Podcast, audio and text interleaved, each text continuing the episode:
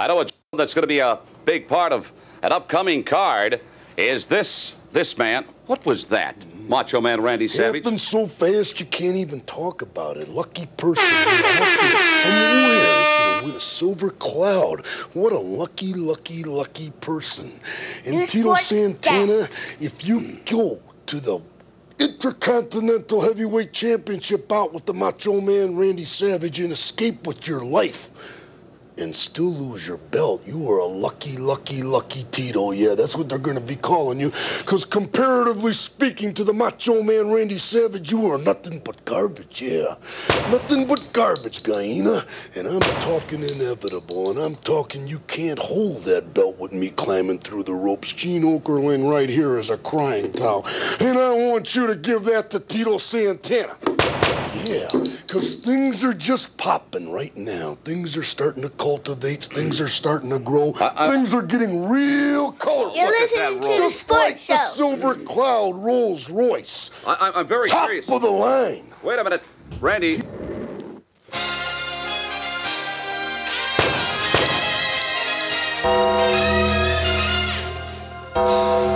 His very first move as the executive was to sign Lamar Odom, who was on crack. Hey, bro, you listening to the sports desk? Hey, this reduced lunch sports, man. Come on now. New Sports Desk.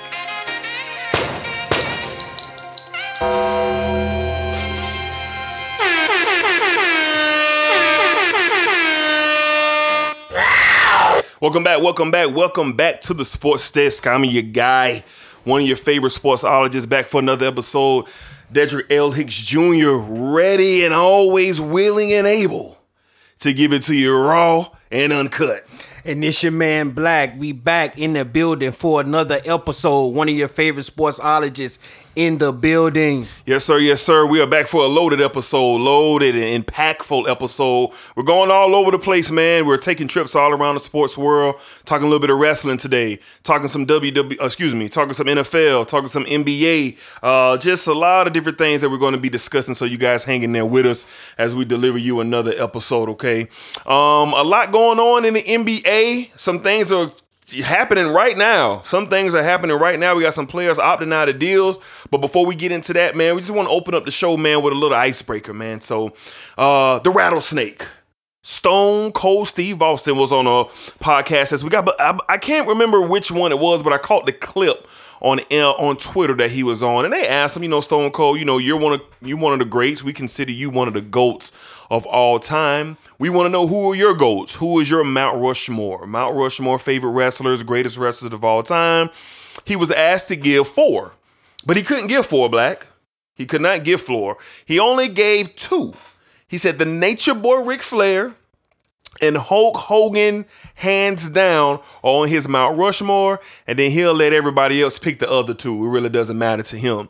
So we got to thinking, hmm, who is on our Mount Rushmore of wrestlers of all time? Me and Black have lived through a couple of uh, eras in wrestling uh, over our lifetime. So um, I'm interested to hear what Black has to say uh, for his Mount Rushmore, then you know I'll deliver mine. So, Black, who you got on your Mount Rushmore of wrestling, my boy? Uh, of course, you have to put the the Nature Boy, Ric Flair, on there, and I agree with Hulk Hogan as well. Uh, and the other the other two for me is um the Undertaker, and then I put um Stone Cold Steve Austin on there. I just feel like those guys, man, were their impact on the wrestling. It was just huge through the years of us watching wrestling. Everybody had their time, but like uh Hulk Hogan, Undertaker, Ric Flair, and Stone Cold, these guys like impacted impacted wrestling in in big ways. So that's why we'll put those four guys on my Mount Rushmore. Yeah, I, my list consists consists consists of the impact uh, that these four guys done. These guys are not are not my favorites of all time. It's just my Mount Rushmore because I understand what they did. Kind of like you just broke down. I understand wholeheartedly, you know, what they brought to wrestling. So number one, of course, is Hulk Hogan. If you don't have Hulk Hogan in your Mount Rushmore, we can't even talk wrestling. Show can't. We can't, we can't, we can't talk about it. You like, you could be a savant encyclopedia of wrestling, but if you don't have Hulk Hogan there, you can't talk to me. You got to go find somebody else to talk about. Number two, of course, Ric Flair. Of course, The You Nature Boy. the nature boy, wheeling and dealing and jet flying, kiss stealing, son of a gun. You know, you hear this man's drops all throughout our shows, man. We pay homage to Ric Flair all the time.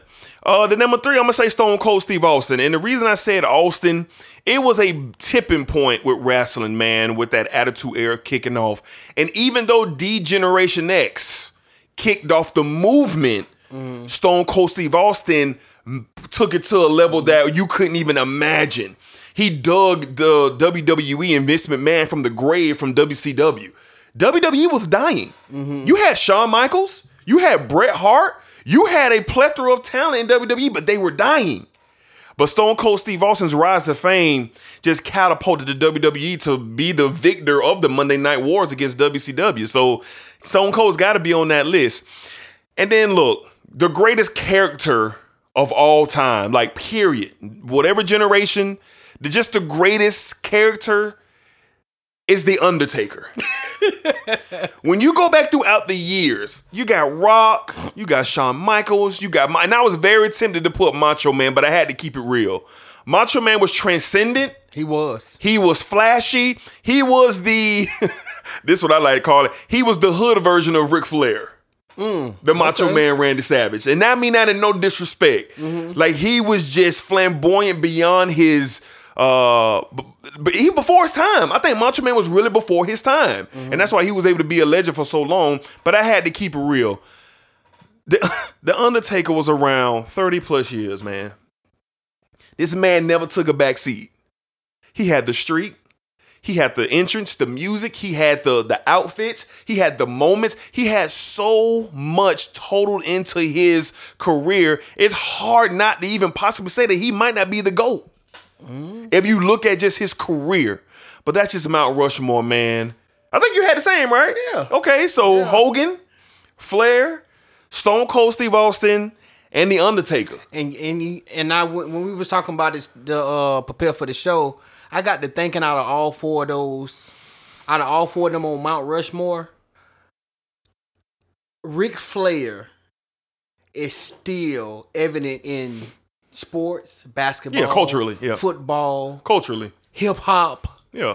Like Ric Flair out of all four, you see him everywhere. People imitating him Yeah. or how he used to carry himself, the Yeah. talk, the Yeah. walk. Culture. Culturally, Ric Flair's impact on just everything D is bigger than any four of them because today he's still Mm. a relevant big. You see more more people when they hear Ric Flair, oh boom, you, you gonna see it. You see it in rap. People use it in rap all the time about Ric Flair. All the time. You see it in sports. You see high school kids using Ric Flair's "Give me two claps" and a woo. you know, you see it, man. It's and, and it's just crazy how Ric Flair, when he started out in today, being the being not even a wrestler, is still relevant. So that lets you know his his be- him being around Mount Rushmore is very very impactful. Yeah, well said, Black. I mean, he he's culturally had the biggest impact mm-hmm. outside of wrestling. Stone Cold may have got the, might have got the fame. Hogan might have got the fame. But when you look at who how how much Ric Flair touched so many different avenues in the world, and you mentioned them all. I mean, no one else has ever been able to do that. They haven't. You know, Hogan put wrestling on the map. Mm-hmm. He did. He did. Stone Cold Steve Austin brought it to a new high.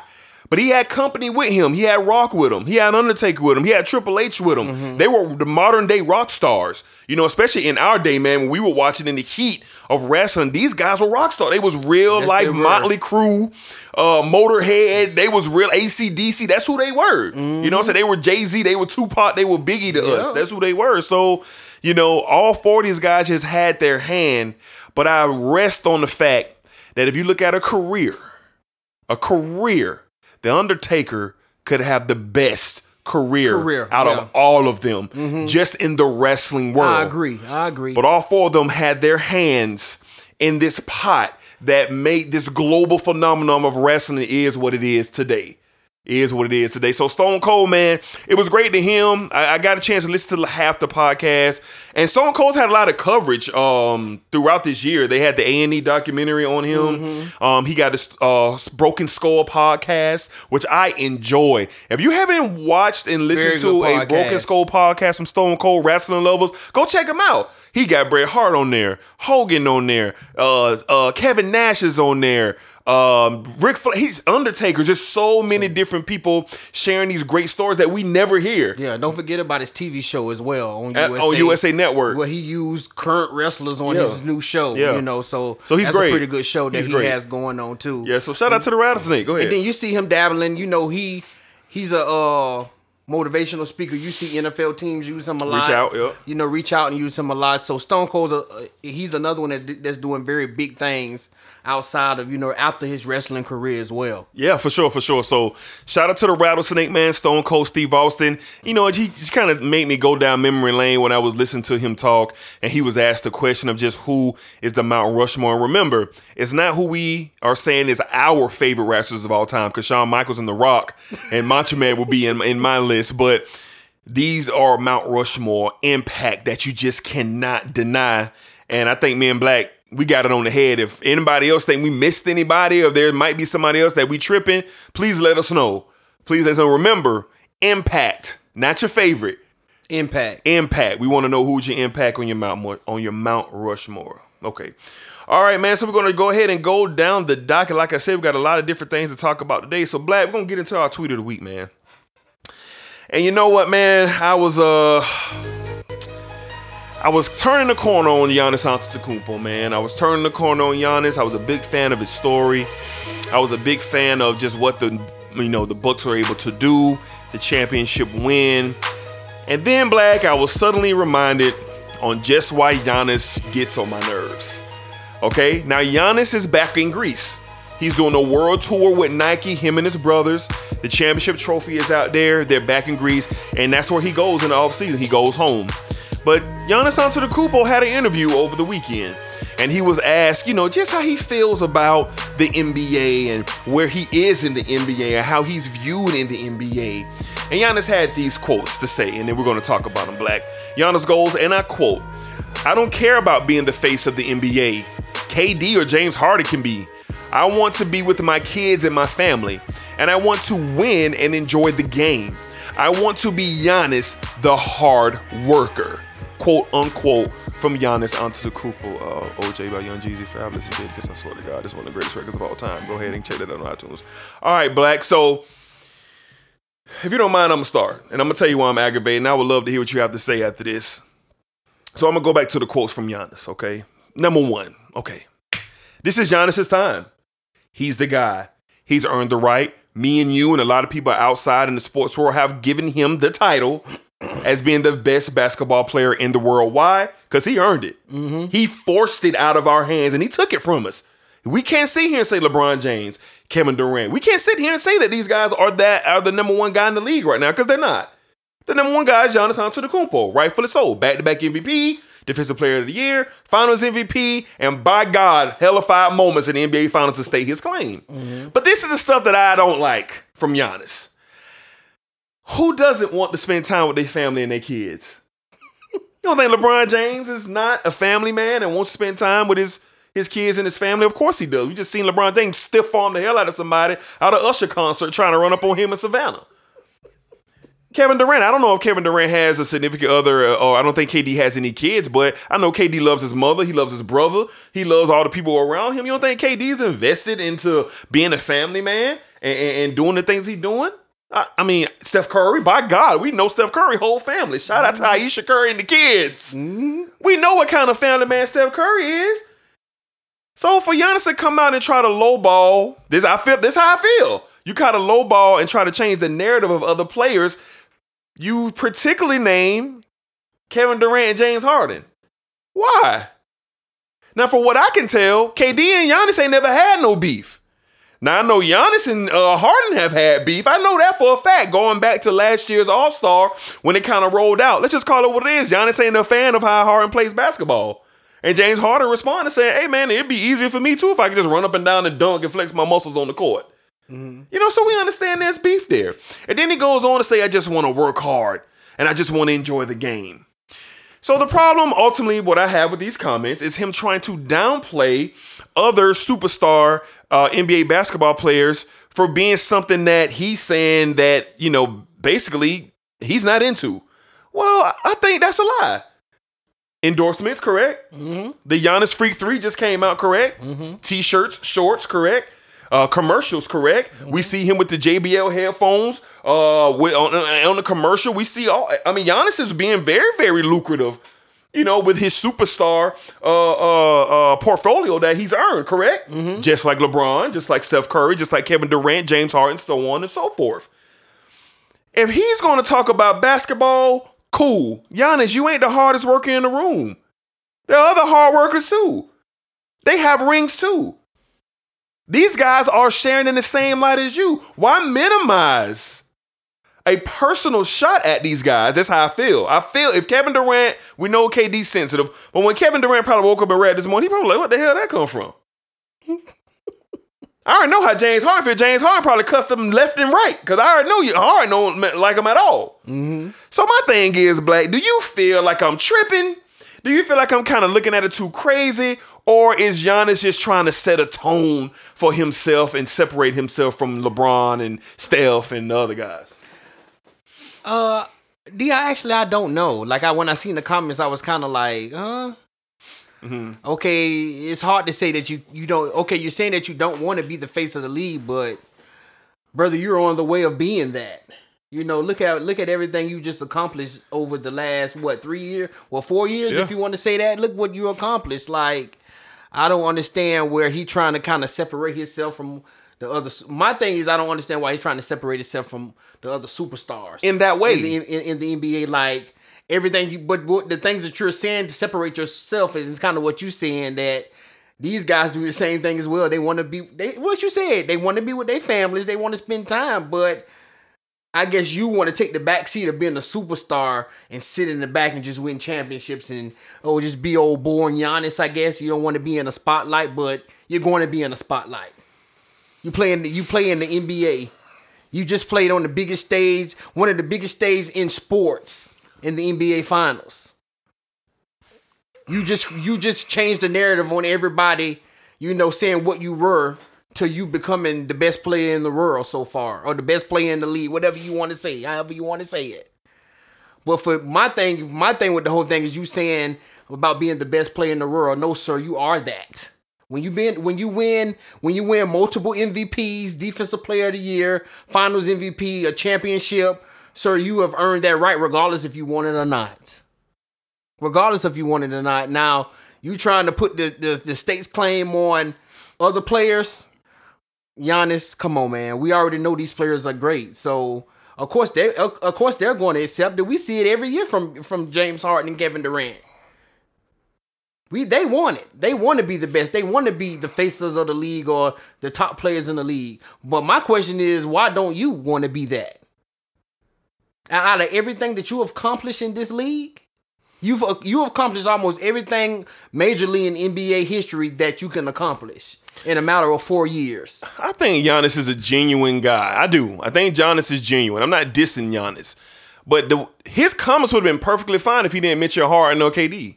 Yeah, and I think and and, and honestly, bro, I understand that he named Giannis. I mean, uh, he named KD and Harden, but I just think it's something. I, I I really believe it's just Giannis. He don't wanna he don't wanna be seen in the same light with. Yeah, I agree. guys. I agree. I agree. He want to take the agree. back seat and not I have agree. all the attention and just go win and this and that. But It don't work that way. it doesn't work that. Way. That's why I'm coming with it. Yeah, it don't work that way. Right. It- my thing wasn't about him saying their name. Right. My thing is, bro, you can't. You you're not able to take a backseat. Look at what you just done. yeah.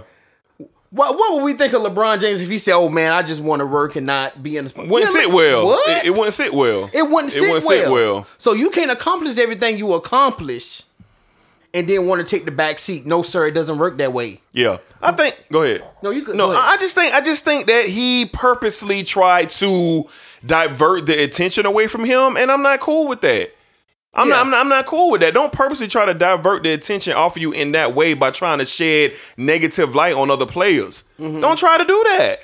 Like that's that's unnecessary. So Giannis, I, have always been on the fence with Giannis, always Mm-hmm. because I, I I respect the grind, the hustle, the effort that he gives. I do. I, when I see it, you, it's just undeniable. But just when he does stuff like this, man, it just kind of rubs me the wrong way. It kind of makes it makes it hard to kind of root for the guy. You know what I mean? It just, it, it just just does. It just does. So I just want to get your take on that, man, and see how you really felt about those comments from uh, Giannis Antetokounmpo. All right, Black, we're gonna get into our star bench cut. Like I told you, man, I'm gonna be switching it up on you, man. I'm really, really interested to see how you're gonna go about this one, my boy.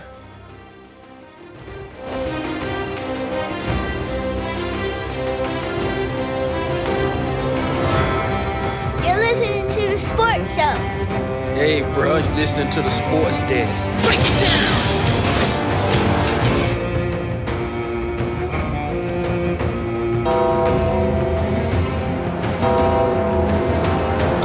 All right, Black, let's go ahead and get into our star bencher cut for the week. And this is a different take. All right, so this week is going to be star three, cut two. All right, hmm. we're transitioning into the National Football League. So we're going to be talking about the NFL Madden rankings in just a little while, but I just want to go ahead and uh kind of kind of get the wheel spinning a little bit at the wide receiver position for you, Black. So we're going to start three. We're going to cut two. You ready, my boy? Up first from the Arizona Cardinals, you have DeAndre Hopkins. All right, at number two from the Green Bay Packers, you have Davante Adams. At number three from the Tennessee Titans, you have Julio Jones.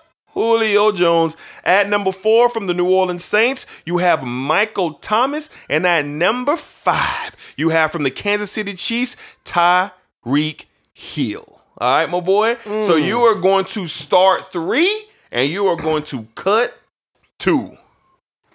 Ah, man, that's a good one. Um, I'm going to. I'm going to start Davante Adams. I'm going to start DeAndre Hopkins. And I'm going to. s- Ah, Mm. yeah. Oh, man. D, I'm going to start Tyreek Hill. Okay. I'm going to start Tyreek Okay, Hill. okay. And I'm going to cut Julio and Mike Thomas. Mike Thomas. Okay, okay. Um, I'm going to start Davante Adams as well. I'm going to start DeAndre Hopkins as well. And man, I went back and forth, man, between Tyreek and Julio, man. I went back and forth between Tyreek and Julio. But you know what, man? I'm gonna start Julio Jones, man. Okay. I'm gonna start Julio Jones. Still man. riding with your boy. I'm gonna start Julio Jones. I'm gonna start Julio, and it burns me to cut Tyreek and uh cut Michael Thomas, but they got to go.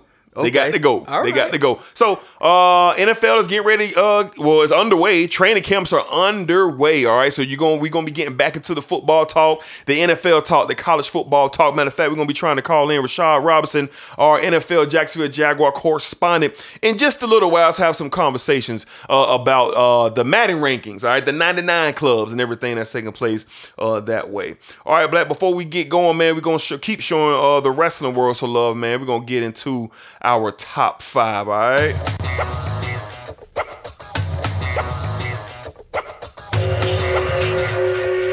Do you smell what The Rock is cooking?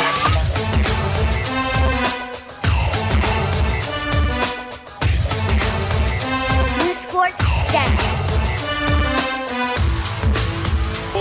What did you do in camp? It's time once again.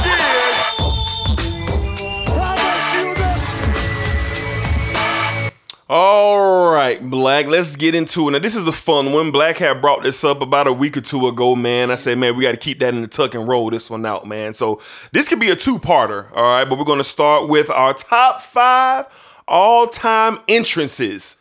Entrances. That's that's the song. That's the the wrestler when they come out. The the the pop that they get everything, everything in this. All right, Black, go ahead and kick it off. Give me your top five wrestling entrances of all time. All right, number five, man. Indeed, this one gets me out my seat when every time I hear it, man. Okay. Oh, you didn't know? you had better call somebody. Yeah, yeah, yeah. The New Age Outlaws at number five. At number four, how can it be denied? Degeneration X, man. Just the whole thing, the black and green with the X. the music, man, when it when it camera when work. it yeah, the, when it when it hits, man, it's just crazy. They have the Generation X, so I got them at number four. At number three, I got Stone Cold Steve Austin. I got the glass shattering, man. Yeah, man. The glass shatter, uh, uh it just give you chills when you hear it. Yeah, when, we, man. when, when when me and D was kids and coming up watching wrestling, to hear that glass crack, boy, we already knew something spectacular was finna happen. Yeah, man. And then at number two, the Dead Man, the Undertaker, man. It just when I was a kid, I could I remember being scared of, to see Undertaker come down and the music just just how uh uh dead. It just it the music just did Chilling, bro. just give you very yes Chilling. very chilling, very chilling music. And then at number one, my favorite of all time. This guy will always be number one ring entrance for me. The Ultimate Warrior. The crazy guitars come on, and he coming down the ring, crazy, energetic. I just love Yeah, everything yeah. about the Ultimate Warrior. Energy, energy. just energy, energy, energy for days, man. And when you hear that, hear that music hit, and see him running full speed to the ring, man, it was very exciting to watch as a kid. Yeah, he almost made my list too, man. I was going back and forth, but that one almost made my list. All right, for me at number five, I have Y2J, mm. Chris Jericho. Love the countdown in WWE. Love that countdown of that clock. And then boom, the big explosion, man. I, I just loved every time I uh, I seen Chris Jericho come to the ring. Number four, Bill Goldberg. Bill Goldberg, man. His WCW days when he would come out there, man. He was the first one with the fireworks. Somebody standing in them, blowing the smoke out, and them things just going off. Yeah. You know what I'm saying? He had some great, great interests in WCW. Number three, Degeneration X. All of them. The- all everybody. Yeah. Uh, Shawn Michaels, the, the Road Dog, Billy Gunn, everybody. If you was in DX, man, you on this thing, man. At number three, DX. Number two, Stone Cold Steve Austin. The pop. The glass. You mm. just never knew when it was gonna shatter. You just never knew when Stone Cold was gonna make his presence felt. But when he did, by God, mm. by God, did we not get another memory to the bank? And of course, number one, the Phenom, man. The Undertaker. Number one, the dropping of the lights, the purple, the coldness, the the music, the outfits, the slow walk to the ring, the the rolling back of the eyes. I mean, come on, man. Like this dude is just the greatest ever, man, with just his entrance. The Undertaker. And he has so many different variations He of do. it as well. So that's my number one, man, the Undertaker. So I we- was shocked when we put Shawn in there. I like Shawn's, but Shawn's kind of like the one thing I hated. This is what I really hated about Shawn. I hated when Shawn had to like get in the ring and do the little pose and the fireworks. That's the only fireworks he got. I'm like he should have had fireworks coming down to the ring and all. That should have gave Shawn a little bit of love. You know what I'm saying? But you know. I love Shawn though. Yeah. All right, man. So that's our top five wrestling inches of all time. Y'all let us know, man, what you think. Who did you love as a kid growing up, seeing come down to the ring, or who do you love now? I mean, you might be in the Sasha Banks, you might be in the Roman Reigns, you might be in the Edge, the rated R superstar, you know, Finn Balor. You know, if you like any of those guys, we would love to hear from you guys, okay? All right, so we're gonna transition out of that, man. We're gonna go straight to the National Basketball Association, and boy, boy, boy, boy, do we have a lot to talk about today as soon as I can find the theme. He lied! I think I got my swagger back. Oh, oh, oh. You trash! You not hooping! Yeah! LeBron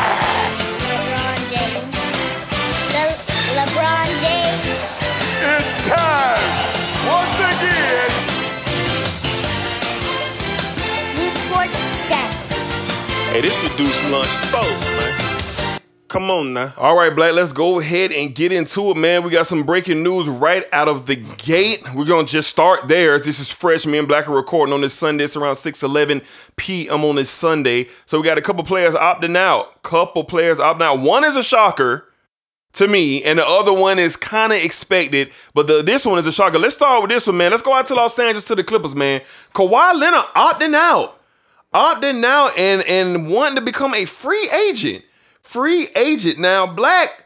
The reason why I'm confused about this because Kawhi could have played one more year under the contract that he was in with the Clippers, mm-hmm. opt out next year, and get a super max to stay with the Clippers next year. Now, this is what Woj was reporting over the weekend. Mm-hmm. But all signals led to Kawhi opting in. Mm-hmm. Staying in Los Angeles, it doesn't make sense for him to opt out to stay with the Clippers.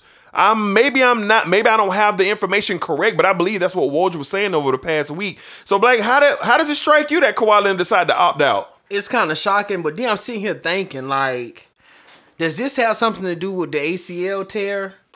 Does the Clippers want to fully commit and give him the years? It's Stephen A. said something that kind of like when you now that you now that you see this, you kind of think about it.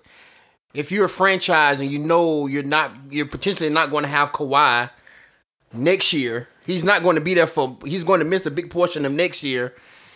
Would you want to commit to him long term coming off of ACL? ACL injury. The Clippers. The Clippers.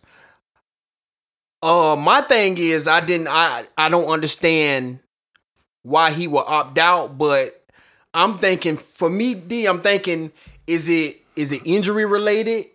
Or is it, you know, behind the scenes, like with the doctors, the team doctors, something to do with that? Because we've seen Kawhi in the past when he's had problems with behind the scenes with team doctors, the Spurs to be exact. He didn't want no parts of it. He got up out of there. He demanded that he get up out of what with the with the Spurs. He had the same situation with with the Clippers here. How long did it take for them to come out and say they didn't even come out and say Kawhi had a torn ACL? It, it was in the air, but they never came Nope, out and yeah, said Clippers he had a to- torn ACL. We didn't get that news till after the finals was over. And he had surgery already. And he had surgery. He had just had surgery, Mm-hmm. so he didn't have surgery uh immediately. He had it after the NBA finals was over. And this was during the Jazz series when he got hurt. Yeah. Game four, I believe. Exactly. So I'm thinking, is that a reason for him to opt out and look elsewhere, or is is is the talks something long term with the Clippers where he can get much more money?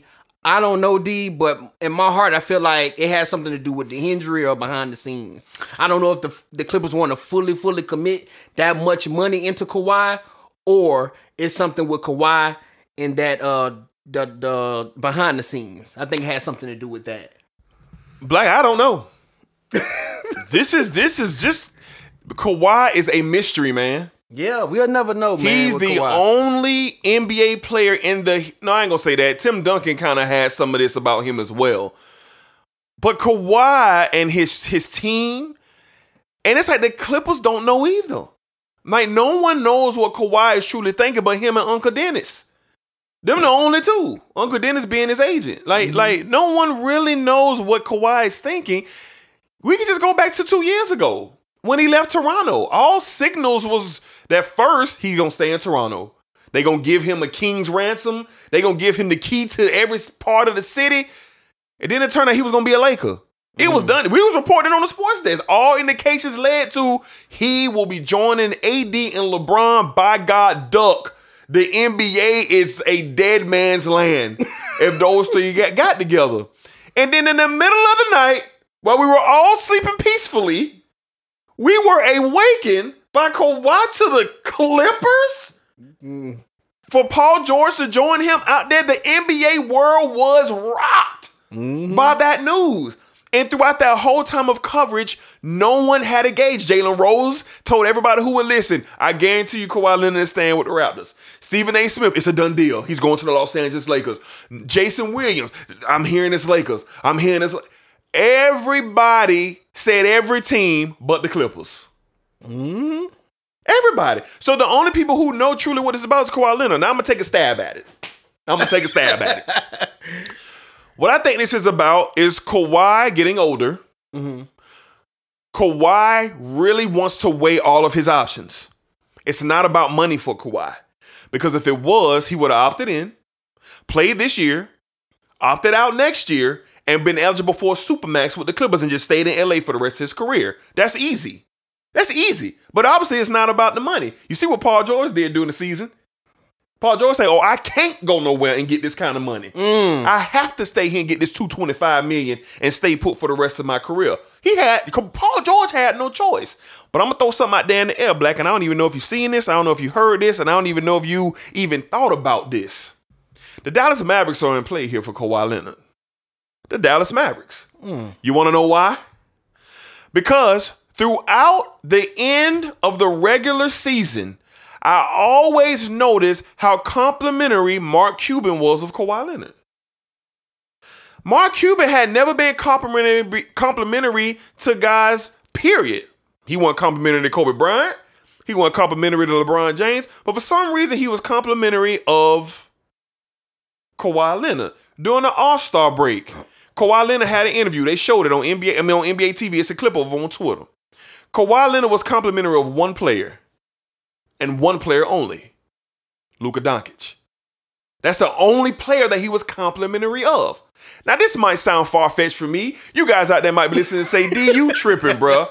But hear me out. Dallas got a lot of money.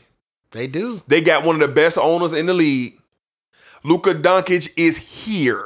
He mm-hmm. ain't coming. He's here. and if he gets any type of help, I'm talking about legitimate.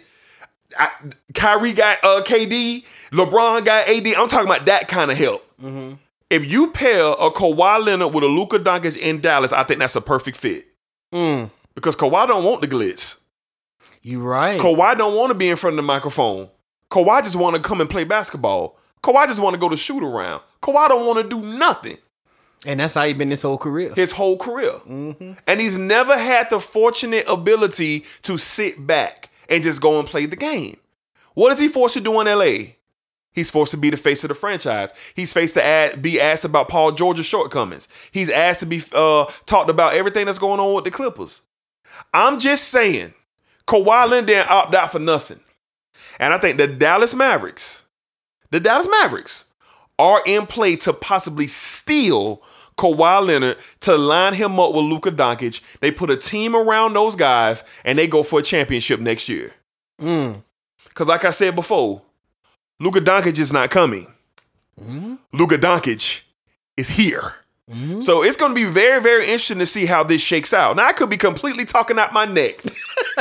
But I always read little tea leaves out there. I always see little things out there, and I was always intrigued. And dang, why is Kawhi so complimentary of Luka Doncic? He was even complimentary of Luka during the playoff series. Black. Mm-hmm. That's kind of rare. Yeah, it is. That's kind of rare. It is, and, and it also say Kawhi. They said they expect Kawhi to stay in L.A. Okay. then is expected to stay in the stay in L.A. Negotiations on a new deal with the Clippers, and after declining the uh the option year, It's so he's weird. looking for a new a new year, and they saying that he's going to stay in L uh in L.A. But like D said, you just never know with Kawhi. We could be here and he's staying now, and he can pull a head scratcher and go somewhere like the Mavericks or wherever else it may be. You know, so I, I I don't know, man, but I just think it's something when It's a mystery. it's a mystery with Kawhi, and then especially the way that they handled his whole thing with his injury, man. I don't think that set well with Kawhi. I really, I really believe, man, it has something to do with that as well because let's let's just let's just keep it real.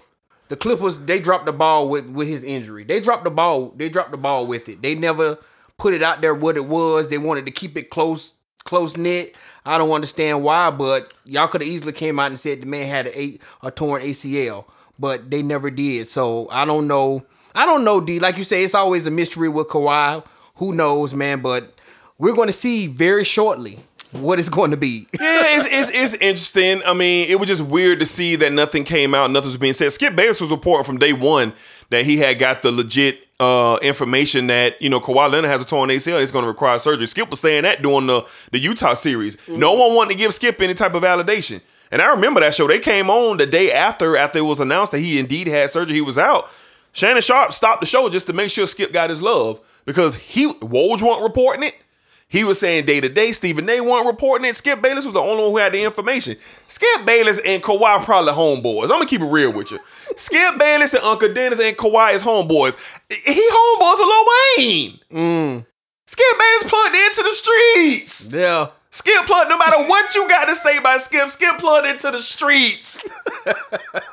so I just feel, you know, that Skip Bayless is tied in, and it's gonna be really, really interesting. That's why I can't wait to see uh, Undisputed tomorrow, just Oh, to kind of see, you know, what Skip has for us, and if he's shot. Because I think out of all the reporters, he's the most plugged in Mm-hmm. with Uncle Dennis and Kawhi Leonard. So we'll keep our eyes on that. Next up, Black Chris Paul. Chris Paul has opted out expectedly his.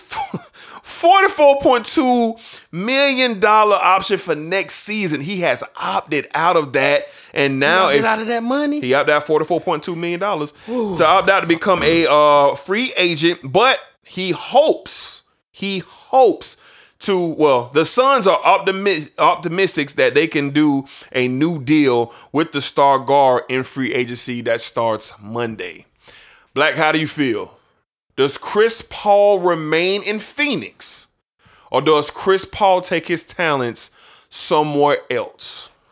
D, I am for me. I think he stays. I think he stays. I think that core man, what they built over there, man, they got something special working. You know, just came up a little bit short, man, and I think you got to keep it going. If you add a few more pieces, a few more pieces around that situation, and get you know Chris Paul locked in, I think the Suns gonna be right back, man. I don't, I don't, I don't think I don't see the Suns disappearing, but I think Chris Paul for uh I think he should not. I think he should just stay in Phoenix and continue to build on what they what they created there in Phoenix. Yeah, I don't see another spot for Chris Paul. I don't see another spot for him. Um, the only thing that I've seen out there, you, uh, there could be a Clippers uh, reunion. Him going back to the Clippers uh, to play with Kawhi and PG. I saw that out there. I see something with the Miami Heat. Uh, him going down to Miami, but none of that makes sense. Monty Williams and Devin Booker and DeAndre Ayton and those guys make sense for Chris Paul. They got to the NBA Finals, man. No matter what the roar was, they got there. They got there. Devin Booker is on the rise. Devin Booker could have a breakout season next year, the whole season next year. DeAndre Ayton is going to be better. DeAndre Ayton going to be an All Star next year as a big in the West. Mm-hmm. He's going to be an All Star. So you have a lot going on, man, with the Phoenix Suns and Chris Paul. It's going to be interesting. Like, how much money is Chris Paul wanting to get out there now of $44.2 million? That's a lot of money, bro. That is. He could have rolled out that contract and, you know, re up, you know, next year. So I'm really interested to see what information comes out of Chris Paul doing this. All in all, man, is like I said, it's very, very, very interesting. It's very interesting, but I think he opts to stay in Phoenix, and it's got to be a shorter deal. It's got to be maybe a two, three year deal with, of course, a player option on that last year of the deal. It has to be something of that nature. But excuse me, but I just feel like I don't know. I mean, I really would like to know why Chris Paul decides to not take $44.2 million. It's not like Chris Paul needs the money. He's very, very successful in his NBA career. But all in all, I don't think this is as much of a story at all. I think Chris Paul definitely stays in Phoenix. All right, let's get to our news. And when I say "our," I'm talking about all of us who reside in Los Angeles, California. Ain't played this in a while. Ricky, let us know.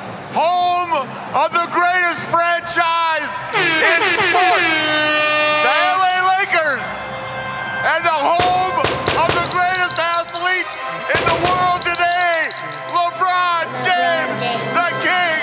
Le- Woo! LeBron James. Woo! Lakers, the Yes, sir. Yes, sir. Let's go ahead and get into it on this past Thursday night. As we were all preparing for the NBA draft to take place, a bomb went off. And that bomb was Russell Westbrook being traded to the Los Angeles Lakers. Russell Westbrook will be aligned with Anthony Davis and LeBron Raymond James. By God, by God. Let's get into all of the conversations. Let's get into just everything that me and Black had been experiencing in our group chat with one another. There's so much to uncover here, but the thing that's going to be going, the thing that's present and going forward is Russell Westbrook is the Los Angeles Lakers. Black, let's talk about your initial, your initial feelings and thoughts when it came across your timeline that Russell Westbrook had been traded to the Los Angeles Lakers to play with Raymond. Uh, I wasn't too big on it at first, D. Mm. You know, I wasn't too I wasn't too big on it, and you know, I had been talking to you about what I want to see the Lakers do. You Sure. know, I had in mind of a Kyle Lowry, DeMar DeRozan type deal Yeah. reunion, and you know, get some shooting around those guys, Mm-hmm. uh, around uh, LeBron and AD. But you have your you you have your starting well, you have four of your starting five starters with Kyle Lowry being the point and DeRozan being the two, and then LeBron and AD, and then you. You know, you could put any center in, in there that you wanted to with that, but it didn't go that way. You know, No. they had a big trade go down where they where they sent uh Montrezl, KCP, and and Kuz to the Washington Washington Wizards for Russell Westbrook. So I was my reaction. I was like, "Oh, D man, what?" I called you. I said, "Bro, I don't know about this one, man." And you were saying, "Bro, I like it. I Yeah, like it." yeah, yeah. You know, and I'm the the thing in my head is the thing that really, outside of injuries, the Lakers couldn't shoot the ball last year. We were we were horrid shooting the ball last year, and I feel like that's one of the key things that they needed to needed to uh, get done in free agency this year. And I didn't feel like Russell Westbrook run that to the table. We know how Russell Westbrook is, and when he's aggressive, he gets to the basket, mid range. He has he has a good mid range, but outside the three point line, he is not the best. but as far as um the intensity, the um the energy, everything he's going to bring to the cha- table is going to be there, and then it gives it gives the Los Angeles Lakers a legit big three now with him, LeBron James, and Anthony Davis. So um I'm still I'm I'm still up and down about it. I want to see what else they put around these guys. But my very first initiation D uh, was man, I don't know, man. Uh, it's not what I wanted, but I'm not I'm not upset at it. I just want to see what other key pieces they put around uh, these three guys because it definitely to me it still has to be shooting, and I feel like that's what the Los Angeles Lakers need to do. I love the deal. I love the deal. When it was first brought to my attention last week, I was skeptical at first. I did take some time to think about it and be like, man, I don't know. I don't know. I would love Russ if Russ is going to have a role. If Russ is going to know what he can and cannot do uh, being a part of this team. Um, and that was it. That's the last I heard of it. Then, you know, we started hearing the roars about it. Um, towards like I want to say the beginning of the end of the weekend, you started hearing some scenarios, Buddy Hield coming to the Lakers, and then the Westbrook thing. I just didn't think the Westbrook thing was gonna happen, and then boom, it did happen. And immediately I just went to basketball. I went to basketball. I went to who do I have already? I have LeBron and I have Anthony Davis. Russell Westbrook has played with Kevin Durant. He's played with James Harden, but he has not played with a tandem before like this. He hasn't had LeBron James and Anthony Davis. Russell Westbrook is not going to be called upon to be a three point shooter. Russell Westbrook is going to be called upon to be the leader of this team by being the point guard. Run the offense, be aggressive going to the paint, getting rebounds, setting the tone, giving off his freakish energy to light a fire in our team. One of our problems with the Lakers last year is that we barely had any fight. I felt that there were times that Lakers were weak. We got pushed over. We got looked over. Teams weren't weren't nervous about us. Of course, you're nervous about Anthony Davis and LeBron James, but as far as having to prepare for a team that has a certain type of energy, we didn't have that. Dennis Schroeder showed signs of that, but he wasn't for real about his. Kyle Kuzma ain't have no dog in him. KCP, no dog in him. Very good player, works hard on defensive end, but he ain't about this life like Russell Westbrook is. Westbrook is no nonsense. He will not tolerate any type of disrespect towards himself or his team. And I think that type of energy you need in your locker room. Westbrook is hungry for a ring. Westbrook went to Houston. They tried to make it work, went home in five. Last year with the Wizards, Westbrook just made the best of it. He just made the best of it with the Wizards. And look what happened. They were literally in the grave with the casket shut down and the dirt on top of them. But then what happened? They rose mm-hmm. and they made the playoffs. Yes, they did. Russell Westbrook went on a tear. Yes, he did. And then indeed, and then again, averaging a triple double. The stat that a lot of you out there scoff over. That is not a big deal anymore. It's not. It's not a big deal. Production is not a big deal. That's not a big deal anymore. But you've seen it three or four times from the guy, and it just doesn't matter. That's what we're taking of that stat now. That's hypocrisy. Back to what Russell Westbrook will give. LeBron James doesn't need to be the point guard anymore. That experiment ran true when we won our championship the year before last. It worked. Bron don't need that no more. I need Bron in the block. I need Bron down in that paint. I need them down there with Anthony Davis. I need them being a small forward, power forward, disaster tag team. That's what I need. And I need Russell Westbrook when they think it's sweet to come down and lay the tomahawk on the other team's point guards. You think you think Steph Curry is really excited about getting off the plane, going to Staples to have Russell Westbrook being all up in his grill? No, he's not. You think Kyrie Irving is thrilled to death to have Russell Westbrook being up in his face for four quarters? No, he isn't. This man is a pest. This man has high energy.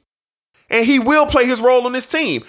Reports have already came out that AD LeBron and, and Russ was at LeBron's house two weeks ago before all this went down. And they all three agreed to get their egos out of the way and play like a team and win a championship for the city of Los Angeles again. They met. This happened. Mm. This happened. Days later, reports come out Anthony Davis. He will play center minutes. Last year, Anthony Davis said he don't want no parts of center. Don't even put me down there. Mm. Check box. We need him down there playing center the way the league is going because it's small. All in all, this is a great piece for the Lakers to compete.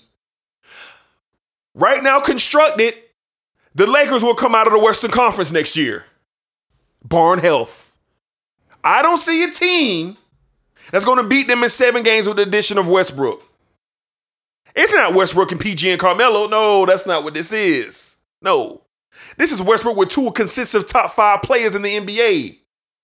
Even though Anthony Davis had a poo poo year last year, consensus, he is one of the top five best talents in this league. So the Lakers got some more pieces to put together, but I like the move and I like it for basketball purposes. I like it for playoff purposes. I like it for finals purposes. I don't care about no regular season. Don't text me if the Lakers lose to the Sacramento Kings on a Wednesday night in November. I don't care. Text me in late May when we're in the Western Conference Finals, and text me in June when we're one win away from getting another championship. Text me then. Like anything to add on this? No, man. Uh, yeah, D. It's you know anything, anything, man. To see my guy LeBron, man, succeed in this league, you know, I'm cool with it. I'm cool with it. So I'm I'm excited. I'm excited to see what this process is going to be, especially going into free agency that, that kicks off tomorrow. See what the Lakers can add uh can add around these three pieces that they have. So um I'm happy to see I'm I'm I'm happy to see Westbrook, you know, be back home where he's from and then play with LeBron and AD. So hopefully, you know, these guys could, you know, put something together. And we and we were just talking about this D. We the Warriors so quiet, man. You just don't know. You know what I'm Just saying? You just nerve-wracking. don't know. It's nerve wracking because you just know the Warriors going to do something. But you know, as constructed, I have to I have to agree. You know, who in the West is going to beat this tandem? Who's going to pick this tandem? They are picked to.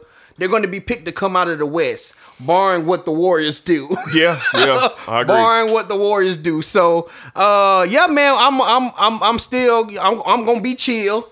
Finish watching this, you know, play out. Free agency, like I said, it starts tomorrow. So everybody has to Friday to sign their deal. So hopefully, man, we'll get some we'll get some good key pieces around the big three in LA.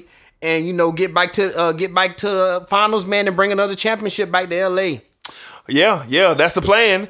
The- That's the plan. Of course, the Lakers are not done, and we're going to transition now to big Russell Westbrook news, and we're going to go right into NBA free agency, man. NBA free agency kicks off tomorrow, August the second, on a Monday at 6 p.m.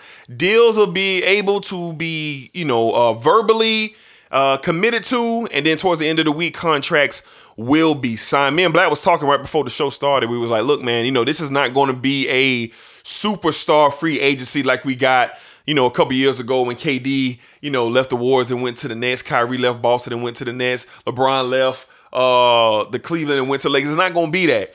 This is a pieces type of free agency where a lot of key pieces are going to help teams elevate themselves to championship contender status. So, Black, well, how do you feel about the class that's out there? A lot of veteran guys out there looking for new homes to possibly, you know, win a championship. So, what are your thoughts about uh the players that are available uh in this free agency class? Uh, one thing real quick before I go into that, the uh, Bobby Marks, ESPN reporter, NBA ESPN reporter, just uh, wrote on uh, Bleacher Report. He said the maximum contract Kawhi Leonard could sign with with the Clippers is four years, one seventy six. But he could also do a one plus one and become a free agent in uh, twenty twenty two, where he could sign a five year two thirty five. So, uh, So he gonna sign a one year deal this year? he could sign a one. He could sign a one and one. Uh, be a free agent next year, Okay. and then sign that super max that you were talking about. Right, we was wondering why he opted out. Right, right. Okay. Him saying this and make you think about that one. It could be a It one makes and one. sense. It makes yeah, sense. Yeah, but um, as far as free agency this year, D, I would as we was talking about it, you have to really think about that because like you, all your superstars are locked down. Mm-hmm. You know, we we have Kawhi who just opted out, but and going to free agency, but we have the feeling it could be him staying in LA, but we just don't know with Kawhi. But most of your superstars are locked down where they are, and then you just have key pieces. I think that's going to be the big deal. Key pieces this year, and I think another thing that's going to be a big deal. How many signing trades we get going here? Because I'm pretty sure that we're gonna have some signing trades done to get uh, key players on uh on on teams that can help them get to an NBA championship. So I gotta also I gotta I gotta agree with you, D. I think this is going to be the year of uh impact. I mean, uh players around not well not impact players. Uh good role players around uh on on teams. So I'm excited to see what happens, man. Um we got some good pieces out there in free agency this year. I'm really look going to keep a close eye and see what happens what happens with Spencer Dinwiddie. I was reading something before we started and they were saying uh, some signs lead to him maybe thinking about New York and I would love to see him in New York, man, and what they have going the on in New York with Spencer Dinwiddie, yeah, with the with the Knicks. So I would love to see him there. So I'm going to be keeping a close eye on him, and also keeping a close eye on what the Warriors are going to do because they're not done. They're not doing. The Warriors are going to be back, man, and you just got to think this upcoming NBA season is going to be the year the Warriors get back and uh get back to that spot where they were at. And it's something D said to me uh last week. He's like, bro, you got to realize something. We finna go into the 75th year of the NBA finals. So the NBA gonna want this season to be the most the most dramatic, the most the the, the best it can be going into the 75th year. And then um with especially with the, the the big three seem like it's coming back to be created. So we're gonna see what happens, man. I'm excited about uh what's what's gonna happen in free agency. We definitely gonna be keeping a close eye on it. But uh, a lot of key role players out there that's available. Can't wait to see where they land at. Yeah, uh, just some of the names on the list. We already talked about Chris Paul and Kawhi Leonard. They're expected to re-sign with their respective teams. You got Mike Conley out there, Kyle Lowry, DeMar DeRozan, uh, Otto Porter Jr., Victor, Oladipo, Tim Hardaway Jr. Watch him. That's going to be a key piece for a team out there. Dennis Schroeder, Evan Fournier, Bobby Portis. Bobby Portis. That's going to be a key spot. I don't think Milwaukee can afford to lose Portis, but we'll see about that. Danny Green, Andre Iguodala, Kelly Oubre. Watch him. James Johnson, Cody Zeller, JJ Redick, Kelly Olynyk, Trevor Ariza. List goes on. Patty Mills, on and on and on. But uh, one name for sure, man. Uh, wow, PJ Tucker is also in this mix. I didn't know that. Derrick Rose. You got a Lou Will. You got a, just a lot of key players. But the one name that stands out to me on this list that could potentially change the power, so to speak, is Lonzo Ball. I think Lonzo Ball, wherever he goes, if he if he lands in the, uh, with the contender, if he lands with the Clippers, I think that's an excellent move for the Clippers. I love how Lonzo has become a better player when he was in New Orleans. He's improved his shooting, he's improved his three point shooting, and he is a very good defender. Lonzo is a very good defender. He's put on some muscle. If anybody would have been just pushed off the face of this earth and never to be seen again due to pressure, it would have been Lonzo Ball. Mm-hmm. But he has stood and stood through it, man.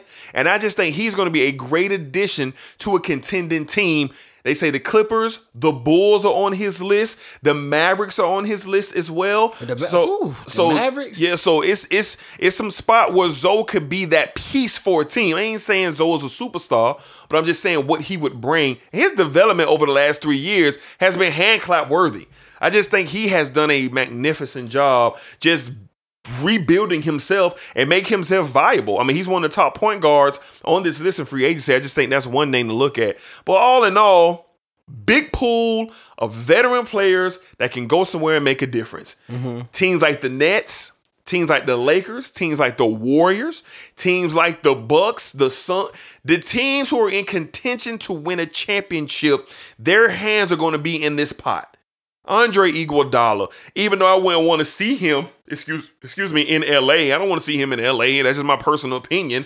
But a team like the Warriors, can you see him going there? Yeah. Can you see him going to the Nets? Yeah. For veteran purposes, Trevor Ariza, another guy who's an excellent defender on the wing. When you get, I learned something over the past couple of years in basketball. When you get to the playoffs, and when you get to these later rounds in the playoffs and you get to these finals, basketball is not the same as it is in the regular season. It's not.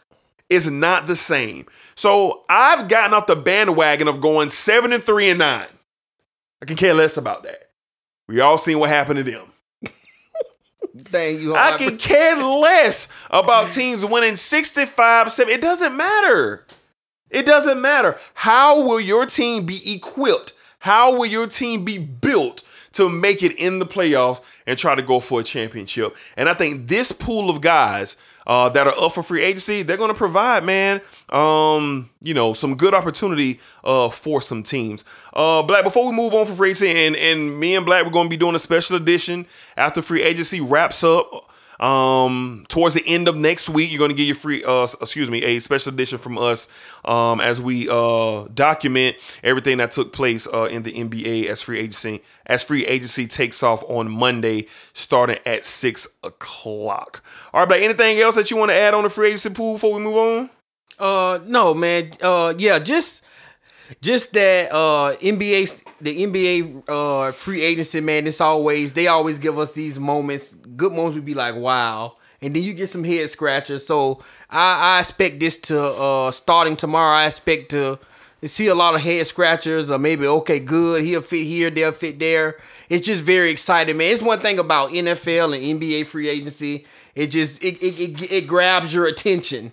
It grabs your attention like uh any none of the other sports for me really grabbed my attention like NBA and uh, uh, NFL and free agency, man, because you never know where some of these guys are going to go, man. And we have the opportunity tomorrow to really see uh, what the landscape of the NBA are going to be. What certain like they say, a lot of veteran players are going to end up at.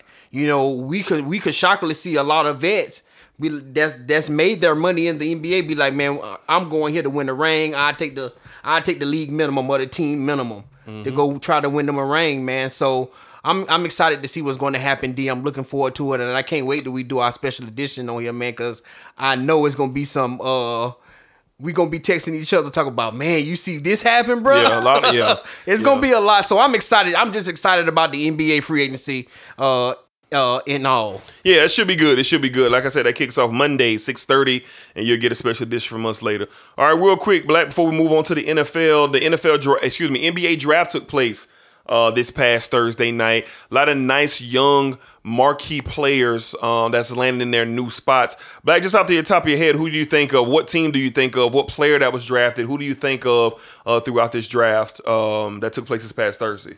Uh man, very good pool of players, man, in this in this class. I really like the I I really like the Jalen Suggs kid, man.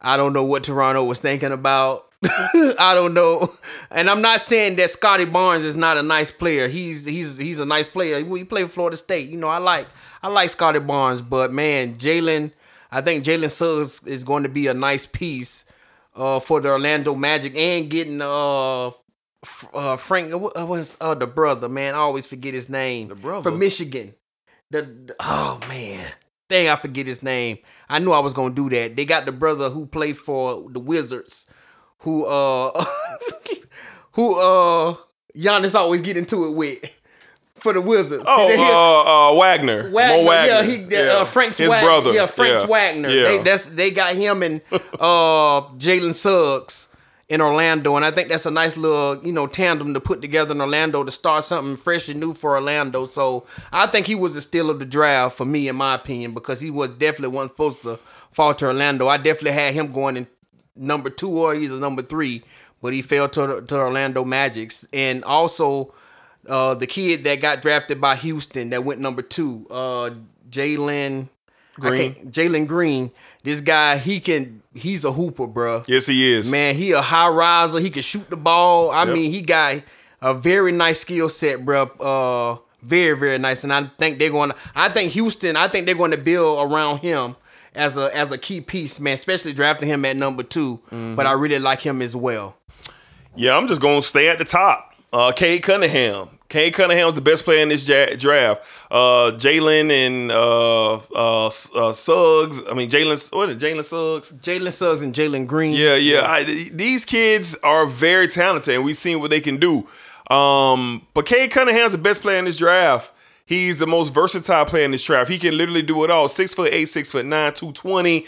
Um, we seen him at Oklahoma State, man. He just was superb and just everything. And I think Detroit needs a player like this. Detroit got a lot of nice young talent, but they don't have a guy. And I think Cade Cunningham in the next three to four, maybe five years can become that guy in Detroit. I think uh, the city of Detroit, they need something. You know, they've been on the outskirts, man, ever since that championship time. year, man. I probably believe so. I could be wrong about that, but I just love Cade's game.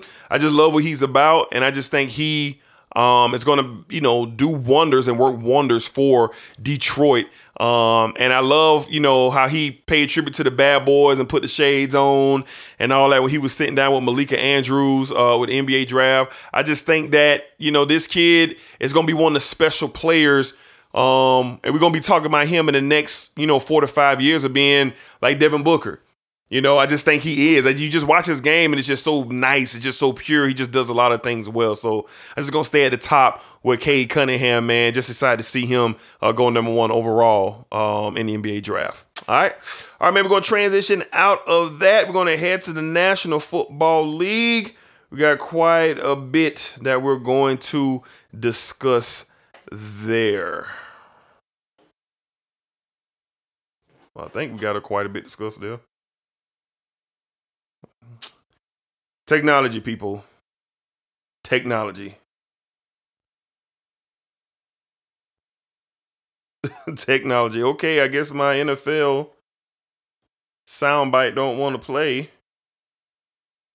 All right, I guess not. All right, Black. So we don't got the NFL music this week. I don't, yes, we do have the NFL music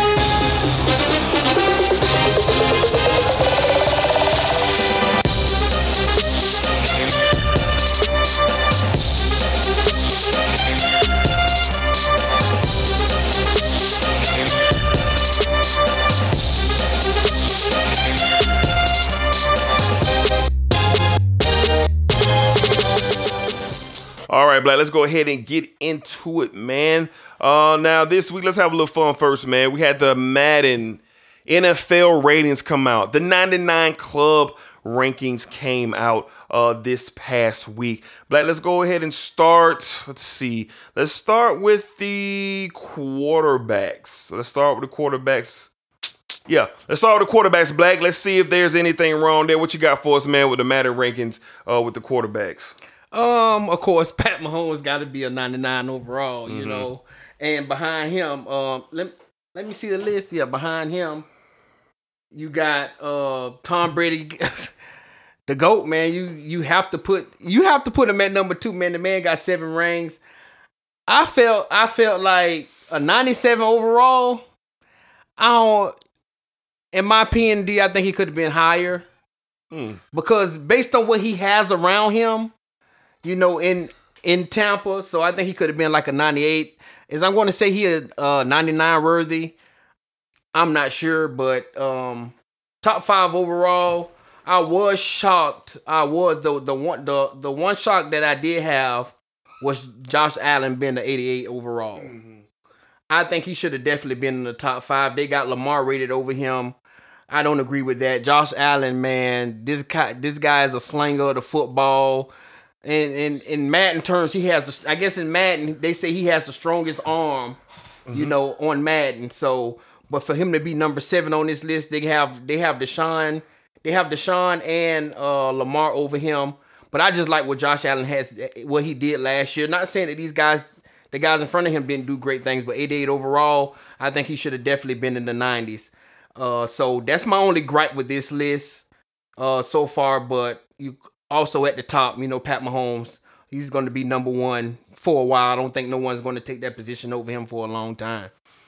Yeah, uh, quarterbacks, you know, I pretty much, you know, feel the same way. Um, Pat Mahomes with a 99 overall, fine with that. I'm fine with Tom Brady being 97 overall. I mean, he's an older player too. I mean, how much more can they give him? You know what I'm saying? He got a lot of talent around him. He won a Super Bowl last year. I get it. But I'm gonna keep it real, man. I kind of feel like Aaron Rodgers should have been above him. I mean, this Think is it. so? Yeah, MVP last year. Okay. MVP last year, his team had the best record in the league. He had uh, he led the league in most of the stats um, for a quarterback. I just feel like that should have been taken into consideration. But I understand why. You know, Tom won a ring. Tom it's Tom. I mean, he beat him, but he's just going off what they did. You know, what they did personally.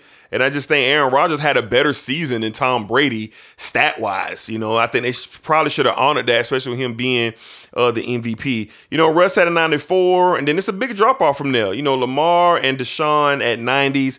If they're 90s, Josh Allen is a 90. Josh Allen might be a 91. I mean, Josh Allen had an incredible year. Josh Allen is a talented quarterback. Is he more talented than Lamar and Deshaun? No, that's not what I'm saying. I'm just basing it off last year. I know ultimately, you know, Buffalo and uh, Baltimore both made the playoffs. I get that, but Josh just. Josh just looked better than Lamar to me last year, and that's just the truth. That's just true. He just looked better. And then for the rest of the list, you know, you got Dak Prescott, you got Ryan Tannehill, and you got Matt Ryan sitting at 10. I'm cool with that. You know, don't really have any gripes with that. Um, but all in all, they got it right. I mean, sooner or later, they're going to have to give a, a player a, a 100 in Madden. And it's gonna have to be uh uh Patty Mahomes at some point in time. Somebody gonna have to be the first ever 100 player in Madden, my boy. They ain't boy. gonna have no 100. It's always gonna be 99, bro. Well, they need to do something. they need to do something. They need to do something. All right, man. So we're gonna go on to let's see what else we got. Let's go to wide receivers. All right. So we had a little fun earlier. Had a little fun with our start bitch cut man where we started three and we cut two. But the top receivers this year, number one overall, Davante Adams at 99. DeAndre Hopkins finished at a 98. Tyreek Hill 98. Diggs a 97. Julio Jones a 95. That is your top five. Your top uh, whole top 10, 6 through 10. Michael Thomas 94. Keenan Allen 93. Amari Cooper 92. Mike Evans 91. And Allen Robinson at a 90. Black, any problems there? Any problems Um, there? No problems. It was shocking. All the receivers in the 90s. All the receivers in the Okay. 90s. Nobody above, nobody under 90. So that was shocking to see. D, I'm, I'm, I'm, I'm wondering why, why are we not giving, why are we not giving guys like based on what we saw last year? If we basing it off that with Madden, uh, guys like D Hop and Tyreek Hill. I think it's time for Tyreek Hill to be a 99 player. Based on based on what he does on the football field, Okay. speed, every catching the ball, deep ball, you know, he give you the excitement. I I felt like he could have potentially, based on last year, been a 99 player. But outside of that, D Steph, uh, man, Diggs led the league, man, and a lot of car- a lot of categories last year for receivers, and we got him at a 97. So um, it's it's it's it's tough, man. It's tough. This li- this list is list is good, man. But I I I oh man, I can't put Diggs over. Even though Diggs balled out, I can't, can't put him over Tyreek. So I would say this this list is uh legit. I think they got it right, D, uh, with this list. But uh, very shocking that they had all the receivers in the top ten. Uh, no one was under a ninety. So uh, that was surprising about that. Um, I'm fine with Davante being 99, but if Davante is a 99, then D Hop need to be a 99. Not Tyreek. You don't think Tyreek deserved ninety nine? The based reason, on Th- listen, can Tyreek take over a game? Can Tyreek take over a game? Not the Chiefs' offense, not Patty Mahomes.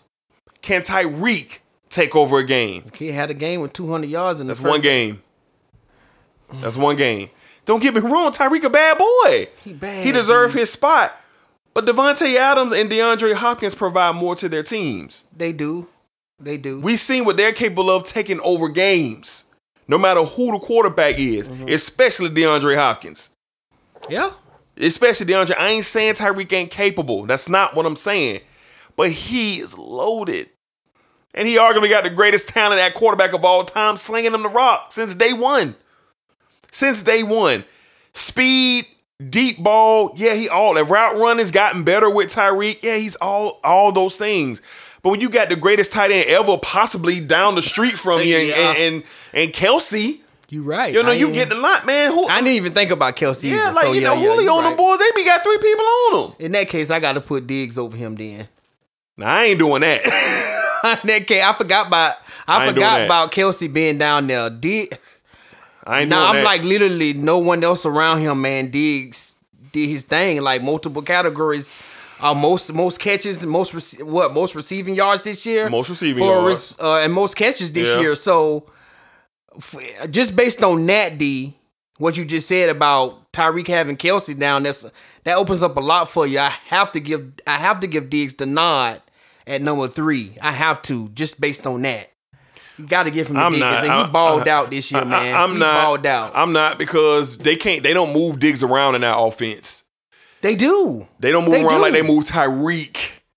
Tyreek plays the X, the Y, the Z. Mm-hmm. He's they eh, he flanks out the back. Diggs ain't coming out the backfield. He not. He not. So I'm just looking at the total package of what Tyreek provides Okay. against what you know what Diggs is going to give. He's very good at what he gives, Mm-hmm. but they move Tyreek a lot. But they use Diggs, how they use how they use D Hop and how they use No, no, no, no, uh, no. The- Davante Adams. Diggs that's how they use. That's how they use him. No, that's how they use Diggs. They don't use Diggs like they use D Hop. D Hop is on an island by himself. Diggs ain't on no island by Mm-hmm. He is. It's no one else. it's no, one else. No, Diggs no, I- him. no, I'm not saying what he has on his team. They will leave Hop out there on the left side of the field by himself. Of course. What Buffalo runs, they run trip sets right, they run trip Yeah. sets left, so Diggs can get off on his route running. When they say hut, sometimes D Hop just going down the field. Of course, And it's a jump course, ball. of course. And I'm coming down with that. Same thing with Davante yeah, Adams. but that's in and, and then even with that, they they use Diggs, Diggs in so many ways. They leave him down. They used him in the way you said. D, Arizona used D Hop. They used them in they used him in X, Y, and Z, but not coming out the backfield. They not they did not use him like that. They used him in a slot. They used Diggs in multiple ways for him to always have the uh the ball in his hand. Perfect example. Perfect example. Uh Sunday night game of, against Pittsburgh. Uh, they literally used Stefon Diggs every every place but the backfield. They had him. They had him lined up on, on outsides on both sides, inside. I mean, Diggs was catching everything. But the totality is that outside of the backfield notion, they use Diggs in a whole lot of different ways. Buffalo do. Like the the numbers speak for itself. D. Look at look at this man catches. No, I'm not. Look I'm at not, his receiving I'm, yards. I'm, I'm not. I'm not debating that. I'm not debating that. I'm just looking at the offenses that they that they are in and how they contribute to their team. Mm-hmm. Diggs is not being moved around as much as Tyreek. He's not. okay. He's not being moved around as much. Tyreek literally could be in the X one play. Then he the next play he's literally in the Y. Then the next play he coming out the backfield. Literally, Mm-hmm. like three consecutive plays. I'm not saying they won't move Diggs. I'm not saying they haven't moved Diggs. Of course they have. But most of the times, most of the times, he's up top. So if you say Diggs is not uh an island player like Davante Adams or DeAndre Hopkins and he's not an X, Y, and Z like Tyreek, so what would you put him at amongst the amongst those guys? Who Diggs? Like, what, how do you see him as a receiver? Yeah, Diggs. How do you see him as a receiver? That's all. I just. That's what I just. I just want to know. Since we talking about it, I just want to know what what kind of receiver do you see him as? Like because the stuff that you saying outside of him being in the backfield, we seen this kid do it all, and and numbers don't lie. Numbers don't lie, D. I'm not going by what he did last year. That's not what I'm going by. I'm not Okay, going but by that's what, what man is based off what you did the year before, right? This, Yeah, the year, yeah, yeah, the that's year what before. it's based on. Yeah, but you you you asking me another question now though. You asking me like where? Okay, yeah, yeah. that's what I'm saying. So if you asking me another question, are you asking me is Stefon Diggs a top five receiver? I'm asking you. uh, Yes.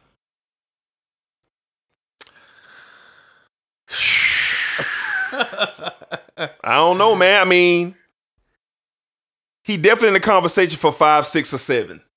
Oh man. Five, Okay. six, or seven. I, I ain't gonna disrespect. I'm gonna say five or six because I think he better than Amari. I think he better than Allen Robinson. I think he better than. I don't know if he better than Michael Thomas when he healthy. And to keep it real with you, I don't know if he better than Mike Evans. Mm, I don't know if he better than Mike Evans. D. Mike Evans had to take a back seat. I'm talking about receiver. Mike Evans take a back seat and he got more talent with him now, bro. But before Mike Evans got talent, before he got Brady, what was he doing?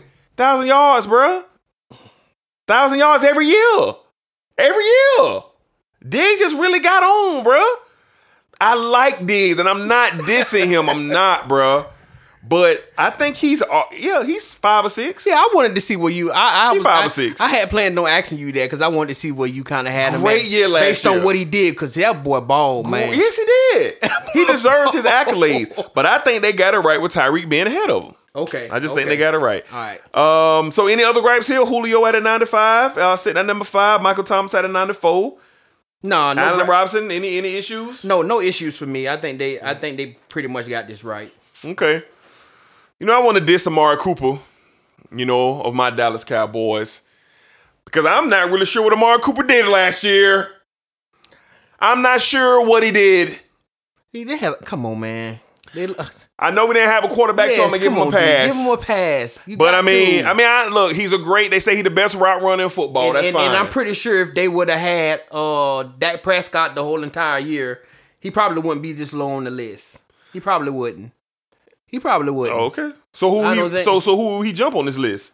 I think he would. I think he would. Jump, I think he definitely would jump Michael Thomas. Oh my goodness. Yeah, because Michael Thomas. We basing it off last year.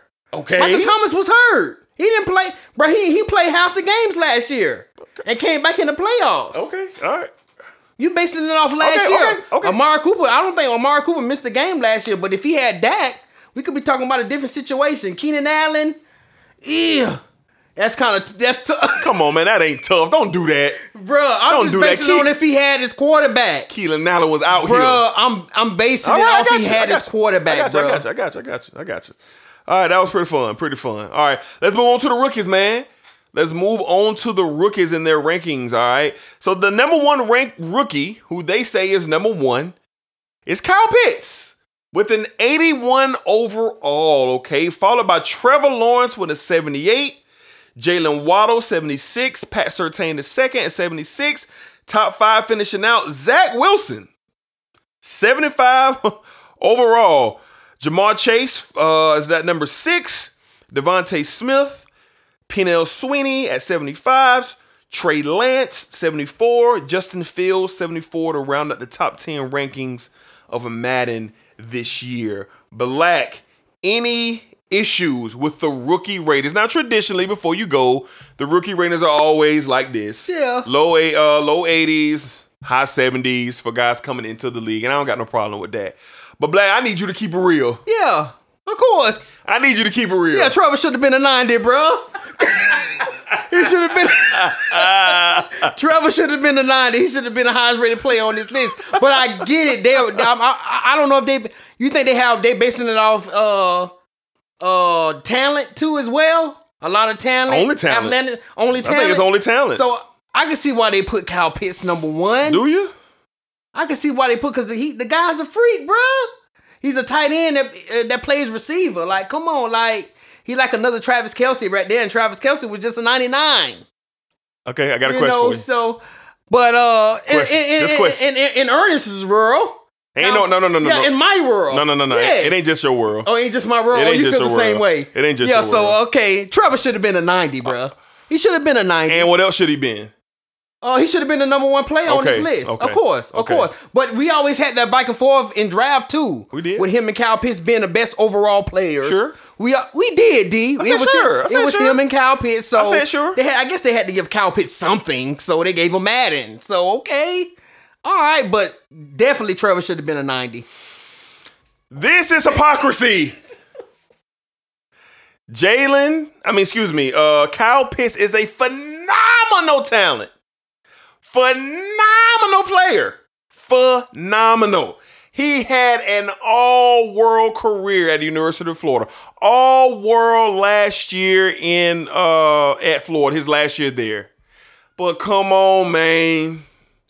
He don't have the ball in his hands every play. He don't have the ball in his hands every play. He just absolutely does not have the ball in his hands.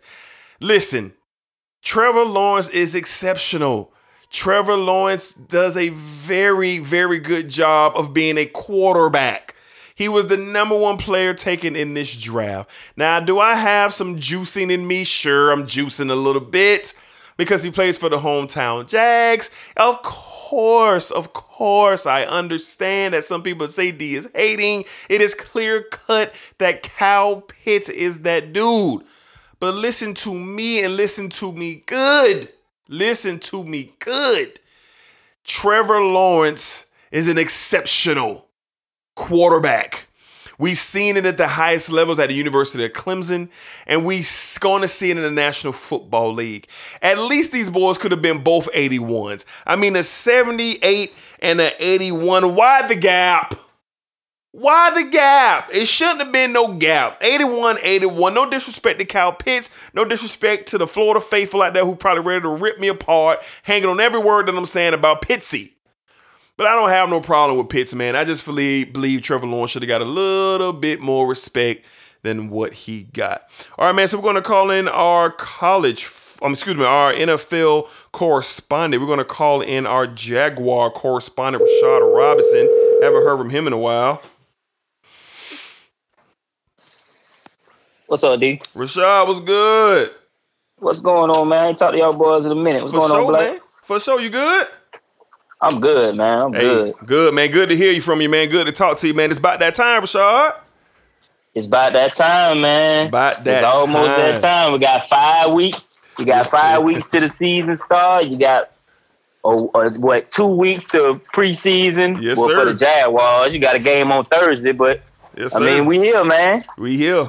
All right, Black. Excuse me, Black back in the building. Rashad. He just walked back Rashad, in. what's up, man? Hey, what's going on, Black? All right, man. Good to hear from you, man. We've been missing you, man. Yeah, man. Miss y'all boys too, man. Y'all, sure. hey, but you know, it's it's gonna be from here on out, basically. For sure. So Yes, sir. sure, we for finna sure. get it going. Yes, sir.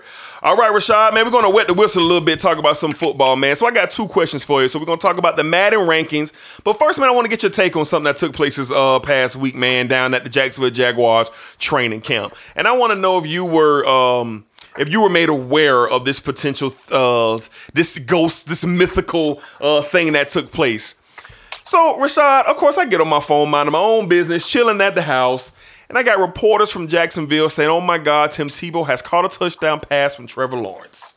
Oh, God. you should have seen it. Trevor Lawrence shifted left, he shifted right, he rolled out, caught Tebow in the back of the end zone. Tebow died for it and caught the touchdown. And I was like, wow, hmm, I wonder is there any footage of this? And by God, you got Trevor Lawrence out there with Tim Tebow by himself catching a touchdown pass in the end zone. now, Rashad, can you shed some light on why is this stuff being highlighted in our local news? I can shed light on it. Um, you have to understand who Tim Tebow is Sure. in uh in in not only in the state of Florida but especially in Jacksonville. I won't call him what he is, but we know what he is to those particular set of people. So Yeah, yeah, yeah, yeah. Appreciate so that, bro. We, yeah, yeah, we're gonna we're gonna we're gonna just keep this thing pol- uh, politically correct. But Tenfold. if you know, you know. Tenfold. if you if you know, you know. So uh, by him being that, anything that he does on the football field is going to be highlighted like this. Uh, if this was what we should be treating this as, uh, an undrafted rookie free agent who just caught a touchdown pass from Trevor Lawrence, we wouldn't be talking about this. But because it's Tim Tebow, uh, we have to talk about it. Mm, correct. Uh, what I will say is this. I will give Tim Tebow this. I have not heard a peep out of him, which is good, which means that he doesn't want this attention. He know he doesn't deserve this attention. They're not putting a microphone in front of his face. He's not demanding for a microphone in front of his face. He really just trying to make the team. So I can give him that okay. um, I, I, I, I, I'll, I'll give him that. But uh, it, the way our tight end situation is looking, man, I really think that that that Urban is really trying to get this man to make the team because it's no reason why we should have Manhertz, Tim Tebow, and James O'Shaughnessy as our tight ends. That's ridiculous. Mm. That's ridiculous. Now, what another thing that I will say is, um, of course, I'm a Jaguars fan. I'm a little biased, but I think the Jaguars are going to have a really, really good wide receiver room this year. Mm-hmm. which means that I don't think they would have been thrown to the tight end anyway like that unless they had a super dominant tight end. But I don't think any of those tight ends were going to garner, garner the attention as a Laviska Shenault, a Marvin Jones, or a DJ Chark. Um, so I don't even know if how the offense is going to be constructed. I don't know, but I mean, it, it- the Tebow thing is just the Tebow thing, man. I don't wanna man. know. They, they just I want to know does it burn your britches? I want to know does your stomach turn when you flip open your phone or you look on the front of your screen and you see the local media acting like Tim Tebow is the second coming of Shannon Sharpe? Does it burn you? I am going to stay politically correct, and I am going to say I that got you. these certain people I got you. you should expect that from. I want you to go on there and I want you to check and look and see who are the people that are reporting this. And then I want you to look and see the people who are not reporting it. And then you'll know who that reporting is for. I I'm got you. trying to stay correct. Okay, well we we we, I'm we trying. We're not gonna drag you down to the pond anymore, man. We ain't gonna do that. All right, Rashad, just got a couple things, man. We had the uh, 2022 uh, Madden NFL ranking uh, player rankings come out. I got a couple. Atrocious. Uh, ooh, okay, atrocious. Okay, okay. Well, oh, let's go ahead and start there, Rashad. What's so atrocious about it, my guy? My boy took a Davante deep- Adams is a very good receiver. Oh, oh my. Davante Adams is elite. Davante Adams is a top two receiver in the National Football League. Mm-hmm. But if you tell me that you would take Davante Adams Mm-hmm. over DeAndre Hopkins, you are smoking crack. Oh my goodness. The purest form. Period. Period. You are smoking crack. DeAndre Hopkins has never had a quarterback. I mean, I, as much as we like Deshaun Watson, DeAndre Hopkins has never had a quarterback like what Davante Adams has.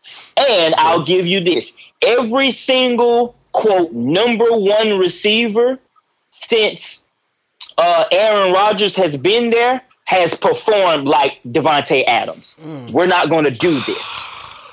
I gotta kind of. We're not going to do this. And I really like Davante Adams. I'm not telling you that he should not be in the 99 club. But if you go tell me it's one receiver that's going to be in the 99 club, it's got to be DeAndre Hopkins. Mm. Period. I, I, I, I'm And, not. and strictly because of quarterback play. If you put DeAndre Hopkins with that man, huh, this man was putting up numbers with Matt Schaub as his quarterback.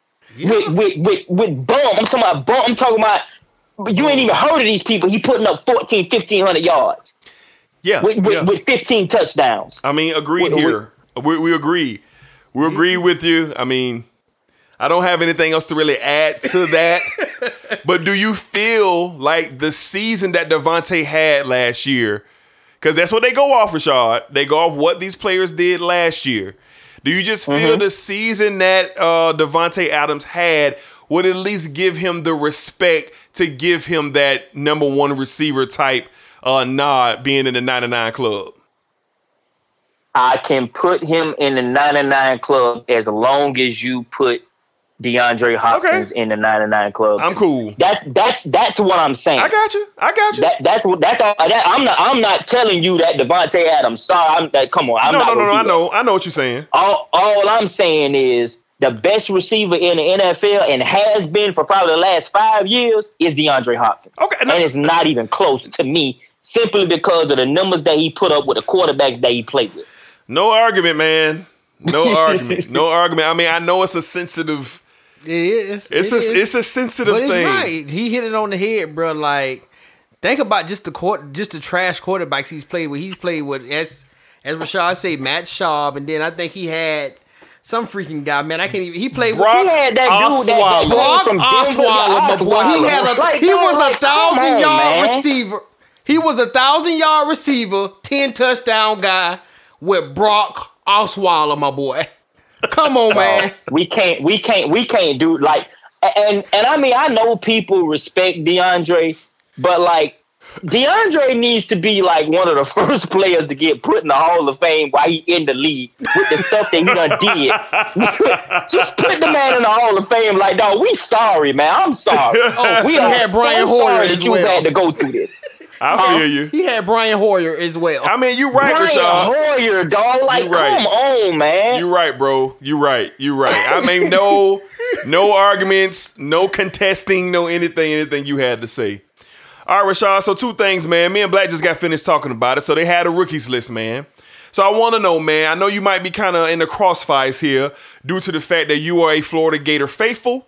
You are a super fan of the Jacksonville Jaguars, and you are one of the major admirers of one sunshine, the blue-eyed angel, Trevor Lawrence. Now they have Kyle Pitsey, an 81 overall, as the top rookie on Madden, and they have Trevor Lawrence as a 78 overall as the second best rookie out of this class. Do you agree with the rankings and how do you feel about Pitts and Lawrence where they rank? Uh, I, Hmm, keep it real now. Ain't no when uh, you, no, no, no, I, no, I am. No, no, no, no. I'm, what, what I'm, I'm, I'm trying to figure out how I want to say it uh-huh. because if you want to talk about like pure dominance, like I don't even think we ever seen no junk like what Kyle Pitts was doing last year. Like what Pitts was doing last year and the year prior too. Like people don't like people knew who Kyle he he didn't just come out of nowhere. People knew who he was coming into the season. But the season that this man was having last year was just like he literally opened up everything for our offense. Do I think that he's going to be a better pro than Trevor Lawrence? No. I don't think I I, want to know. I, I don't know. I want to No. know. Coming into this year, Rashad, don't take me down no I don't have a memory lane, bro. I don't. I don't have. I don't have a problem with it. I don't have a problem with it. okay. So you have- telling don't- me I don't have a problem with it. You No. telling me you cool with Kyle Pitsey being an 81 overall, being the number one rookie on in this class on Madden, and Trevor the Blue-Eyed Angel Lawrence, the second coming of the most holiest quarterback of all time. At a 78, Rashad, you telling me you are fine with that gap of an 81 and a 78 with Lawrence and Pitsy? I mean, you you know what? Here's the thing. I don't play Madden. Mm-hmm. So is that is that like supposed to be like a super wide gap to Yes. three points? Yes. Okay, well then, well then, no. You know, because me, it's just it sound it's just sound like three points. It'll be like you know, if, if LeBron scored if LeBron scored twenty eight and AD scored thirty one, I'd be like, oh, I mean, LeBron's still great. Like, what you No, want me to no. you know what I'm saying? But that's significant. if it's significant, then no, no, he's not significant. He's not. He's not like so far and away better prospect or whatever than Trevor. No, he's not. I, like I said, I, I don't. I don't play Madden, so I didn't know that like that was like a huge number. You know what I'm saying? Okay. But if that's supposed to be like this big gap, no, hell no. They they they need to stop it. No. Hey, Ra- No. hey Rashad, I, s- I, s- I said I just told D when he uh when we was talking about it. Trevor Lawrence hasn't thrown it down in the NFL and he deserves a 90. He deserves a 90. I mean, I mean, I mean, I mean, yeah, yeah. I mean, I mean, really, I, I, I I think they It's basing so it off who I believe if he was on anybody else's team, he probably would have had an 80. I just think the uh, NFL with anything with the Jaguars, they just hate the Jaguars, so they're like, "Oh, we're going to give him a 78 because he plays for the Jacksonville Jaguars." You That's know, how I I, feel was I was it. listening. I was listening to um. I had to get some gas from my lawnmower yesterday, and I'm in my car. Just had it on Sports Talk Radio. It's always on there. If I'm not listening to Sports Talk Radio, I'm listening to Apple Music. But I'm listening to it. It was some national people, and they was talking about uh, the statement that uh, Urban Meyer made to the crowd, and how he just trying to turn it into a college environment, and he not gonna last a year, and he don't know what he doing, and it's like if if if we go get all this from a statement of him just telling the season ticket owners, hey, y'all need to own this stadium. We tired of people coming in here and taking over our stadium. We go we go make sure we put a product on the field where y'all feel like nobody else is coming in here. This gonna be our state. How if if you go get that from that? That's just what you was talking about, Black. They just don't like the Jaguars, and a lot of it is they don't like them, but they don't even know anything about the Jaguars. Like nothing. All they know is the last 10 years they suck, so they just go suck forever. And Urban stupid and Trevor's good, but he can't pull that team out of nothing. And I mean, you know, after the first month of the season, maybe it'll be a different story. After the first year, maybe it'll be a different story. But I mean, I don't. Most national stuff I try to even stay away from, man, because they don't even know. You know what I'm saying? They can't even name three players on the Jaguars. If you said don't, if you said don't give me Trevor, don't give me ETN, name three players. That uh, so like how how can you even talk? I mean, so Yeah, I uh, that that that's just that's just how I feel about that. Like you, people talk about the Jaguars and uh always having an empty stadium. don't even understand it's the smallest market in the NFL with one of the biggest stadiums in the NFL. That stadium holds seventy thousand people. Most no no stadiums don't even hold that many people no more, unless it's the Cowboys or something like that. Like they got a top ten biggest stadium in the NFL and the smallest market in the NFL. So the stadium go look empty, but it's it's constantly sixty thousand people in that stadium every single week. I'm there. Mm-hmm. and we sucked and we still got that. Mm. You know what I'm saying? Like so I mean that, that that's that's the stuff I be like when I say they just ill informed, they not even here to even know. But Yeah. hopefully, hopefully I mean, all that's gonna whatever. change here soon. Well, Yeah, yeah, yeah, yeah, yeah. Yeah, for sure. Well, Rashad, we appreciate you, man. We wanted to call, man, and wet the Wilson, man, and start talking about this NFL talk, man. And you know, Rashad's going to be a big, big contri- uh, play a big. Uh, contributions to uh, our NFL and Jaguar segments. Uh, we got a lot of nice and special things coming out uh, on this upcoming season, man. So we want to get you on the line, my sir. guy, kind of talk a little bit of football before this thing get cranked up, man. So Rashad, anything for your listeners, man, before we get you out of here?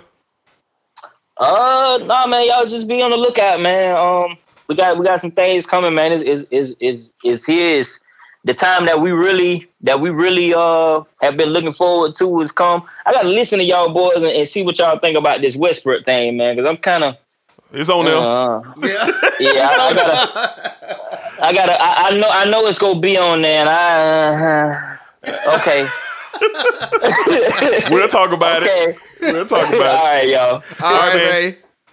All right, Uh, yes, sir. Uh, Yes, sir. So that was our uh, Jaguar NFL correspondent, Rashad Robinson, man. You're going to be hearing from Rashad a lot throughout this NFL season, man, covering the Jaguars, covering the NFL, even get his takes on the Florida Gators, what they got going on in college football, all right? So nice to hear from Rashad, man. All right, man, we're going to wrap up NFL real quick. Got some preseason and Hall of Fame game this Thursday night. Cowboys, Steelers coming up this Thursday night on Fox. Probably get to see a lot of the rookies play, a lot of undrafted players play, but hey, football's on your screen. Yeah. It'll be good to turn on your TV and have the game on, man. So we'll be looking forward to that. And then you got two weeks of preseason uh, coming up after that, and then uh, we'll be ready for game time, man. We'll be ready for game time uh, with the NFL. Mm-hmm. You know when you get to August, my boys. it's, Yes, it's right around the corner. Uh, It's all college around the football, corner. Yeah. NFL, It's all around the ramping back up, man. Once you, for me, once you see uh training camp live and all the specials, that's all I watched last week. D, was training camp live. Yeah. You know, my, my I was glued to, to that on TV. I didn't watch much much more anything Yeah. other than that, man. But I'm excited about football season and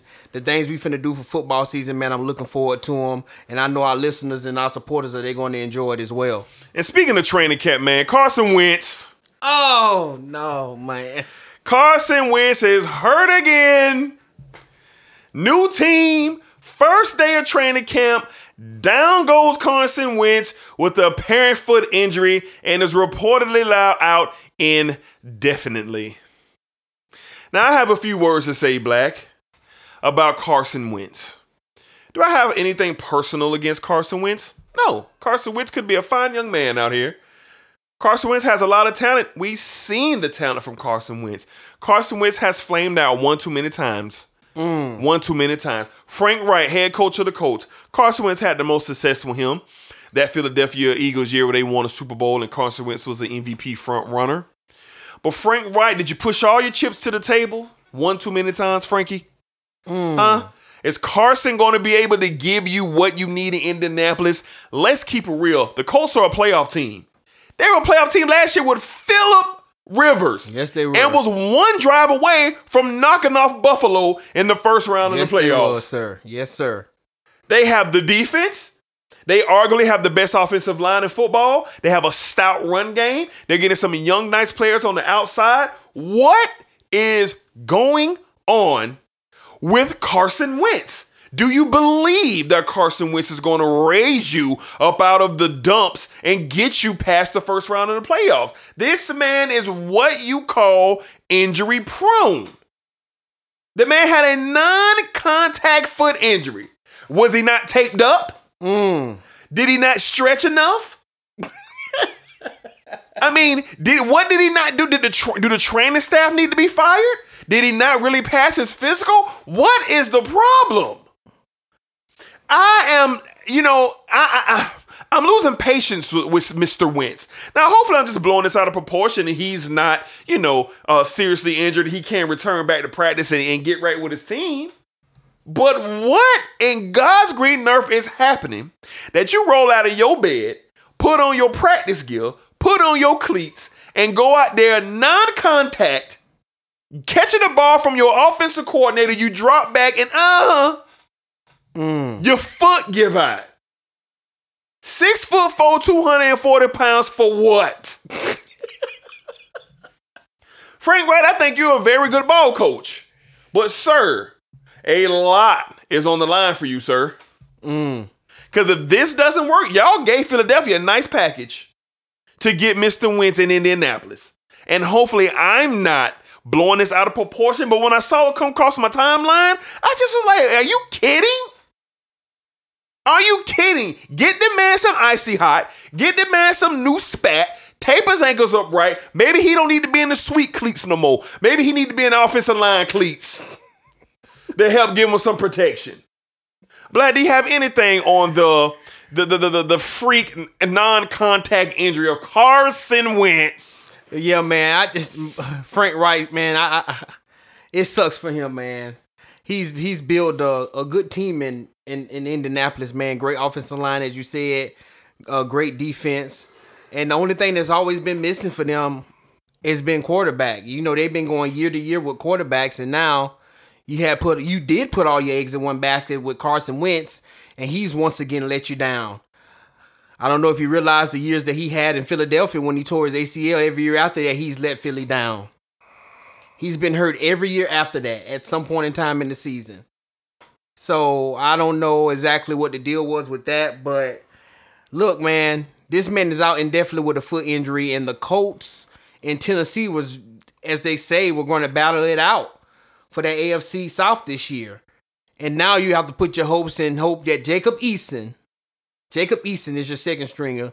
You gotta hope that he's he's able to do something on the football field and, and keep his team above water until you can get Carson Wentz back. to throw your eggs in one basket, man, uh that's not a good look. That's good. You talk about you gave up what first rounders for this guy, and you got nothing. Basically, you have you have nothing right now until he comes back. But they say he declined surgery, so I'm guessing whatever it is, he plans on playing through it. We'll see. But man, this this, this is his career now ever since the ACL tear when he was having one of his best years in, in, in the NFL. It's been injury after injury after injury after injury. I knew it was real uh the last year they made it in the playoffs with uh for Philly when he went out and because of migraines or something. He had a head hit or something against uh Seattle when he couldn't come back. I was like, oh wow. Oh wow. So I don't know, man. Hopefully I feel bad for the Colts because the Colts have a really nice team. Hey, I'm not I'm not mad because, you know, I'm picking my Jaguars to beat them now that this happened. So uh hey man, but I'm I'm uh Frank Reich, I'm really Frank Reich, they they did literally put their eggs in, in one basket and now it's coming back to haunt them, D. Yeah, I didn't even know he was offered surgery. I didn't even know. Didn't so take the surgery. He so, declined so, surgery. so he so he must have told something up and that bottom foot put on the sock. he must have he must have broke some type of bone tying his shoelaces going out for practice. And I ain't making fun of the man being hurt, but man, come on. This was non-contact. He had no pads on. There was nobody around. He was not touched. So what is this? Like, by God. And I don't dislike Mr. Wentz. If you just so happen to hear this, I don't dislike you, sir. But not only myself, my man's black, and the whole football world want to know what's up with you, bruh. Do you need to go vegan? Like, do you need to give up cheese and mayonnaise and and and? I mean, what is what's going on? Do you need a little bit more electrolytes? What is it that Mr. Wentz needs to stay on the field? Because we've seen a pretty good quarterback at times. But now we sitting out a dude who probably gonna miss all of training camp. Mm-hmm. And possibly got to run out there and play week one against whoever they play and get their brains beat in. and the Colts fan base don't deserve this. They don't. This is a very good football team that's a quarterback away. A quarterback away. So, yeah, man, we just had to shine some light on Mr. Wentz real quick. All right, so that's to wrap up NFL, man. Some things we didn't get to, but we'll get to it real quick. Fantasy League. The Sports Desk Fantasy League is coming. It is coming. We are setting it up. Please be ready for details on the Fantasy League in the next week or two. We'll be rolling everything out. Yes, it's going to be a massive league once again. 18 teams in the league. We're going to have very, very um we're gonna have some different type of rules this time around. Black don't even know this. I'm gonna tell them, but we're gonna have some different rules uh, with the league this year. We know the waiver wire gets challenging. We know a lot of things get challenging when you get injuries. But hey, we'll see what's going on. But we will have prizes. We will have all that. So massive sports desk league. We'll be sending out the invitations to people who finished in the top five last year. You will get your invitation. Of course, Black was the winner of the RL Sports Desk League last season. All right, Black will not uh, go back to back Yes, uh, in this fantasy draft. So it is coming. People have texted me. They have tweeted me. They want to know if the fantasy league is a go. Yes, it is a go. We'll be rolling out more details in the next week to two weeks. All right. So that's going to wrap up our NFL coverage. We're going to stop by the WWE and simply want to know what the hell is going on in the. WWE.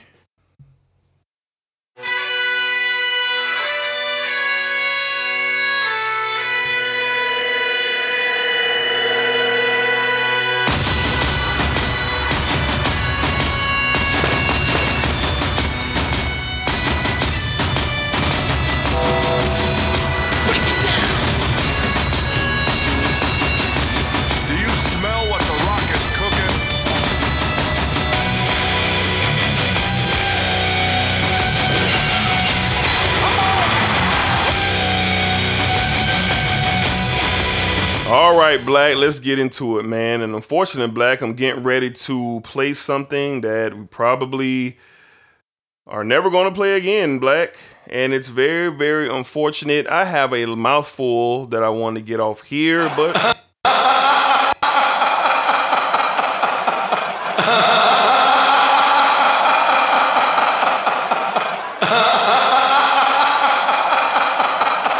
you know what, for old time's sake, man, we ain't played this one in a while. You know, if I still got it on here.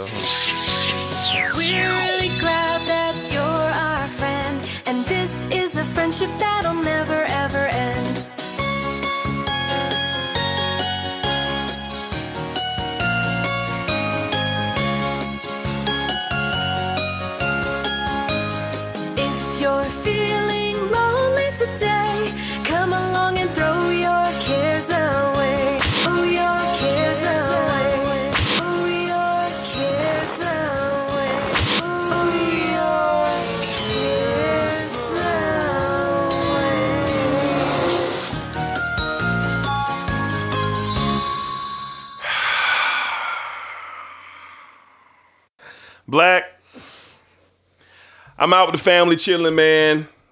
Doing my thing out here, man. Just enjoying my Saturday. I look down at my phone, man, and I see the alert. I see that the WWE has released Bray Wyatt. Released. I read this over and over again. And I said, what do they mean release? Is this a ploy because the fiend is just the fiend now and there's no more Bray Wyatt? What is this? And then I open up the article, man, and I see it, man, and The main line says that the Fiend and WWE clashed on creative differences. Now, what exactly could that possibly mean? Now, for one, Bray Wyatt was the hottest attraction that WWE had in years. We haven't had a pop of a brand new act in WWE probably since The Shield. When you got Roman, Seth, and Dean Ambrose when they were making their run. They were brand new to the scene and they made a pop. Those guys branched off, all those guys former world champions. Dean Ambrose has moved on to AEW. Roman Reigns is the man right now in WWE. He's the man in wrestling. There's no one better than Roman Reigns right now. Seth Rollins is beyond talented. Seth Rollins is a staple in wrestling culture right now, and he is top three best in the world in the ring right now. But Bray Wyatt's Fiend character topped all them at one point. We were on the edge of our seats. We were mesmerized at the things that Bray Wyatt was able to come up with with that Fiend character. And for the WWE to release him on creative differences, I want more info, Triple H. I want more info, Vincent Kennedy McMahon, Shane O'Mac, Stephanie McMahon, more. We're not going for just old cre- no no no no no no no no no no no no no. First of all, I ain't gonna lie to you, Black. I saw this coming. You want to know why? Because when the Fiend lost the Universal Championship the way that he lost it to Goldberg mm-hmm. was puke worthy. It was. And then he goes away and comes back, wins the title again. And then you let Roman Reigns come back on him and beat him in a piss poor triple threat match against Braun Strowman. Disgusting. Why didn't we get a Roman Reigns in the Fiend feud? Why didn't they have a program with each other? Mm. You let Reigns come back and capitalize off the Fiend? I didn't like that. And then he goes away again. Then he comes back. Looks like he's roaring back in the form with his Randy Orton beef. Bringing Alexa Bliss by his side. Re-engaging the fans. We're now into him. Let's not forget about the match he had with John Cena last year. By God! How entertaining was that? Mm-hmm. Then he goes and does the Randy Orton thing. Randy Orton burns him alive. You bring him back in this mummy looking form. It was cool to see. And then he goes away again after Alexa Bliss turns on him. And now he's out of the WWE for good. The Fiend should have still been Universal Champion till this day. Mm-hmm. The possibilities with the Fiend were endless. You got Drew McIntyre out there. You got Seth Rollins, who you can still go back and forth with. That's how we knew of him with through Seth Rollins. Roman Reigns is out there.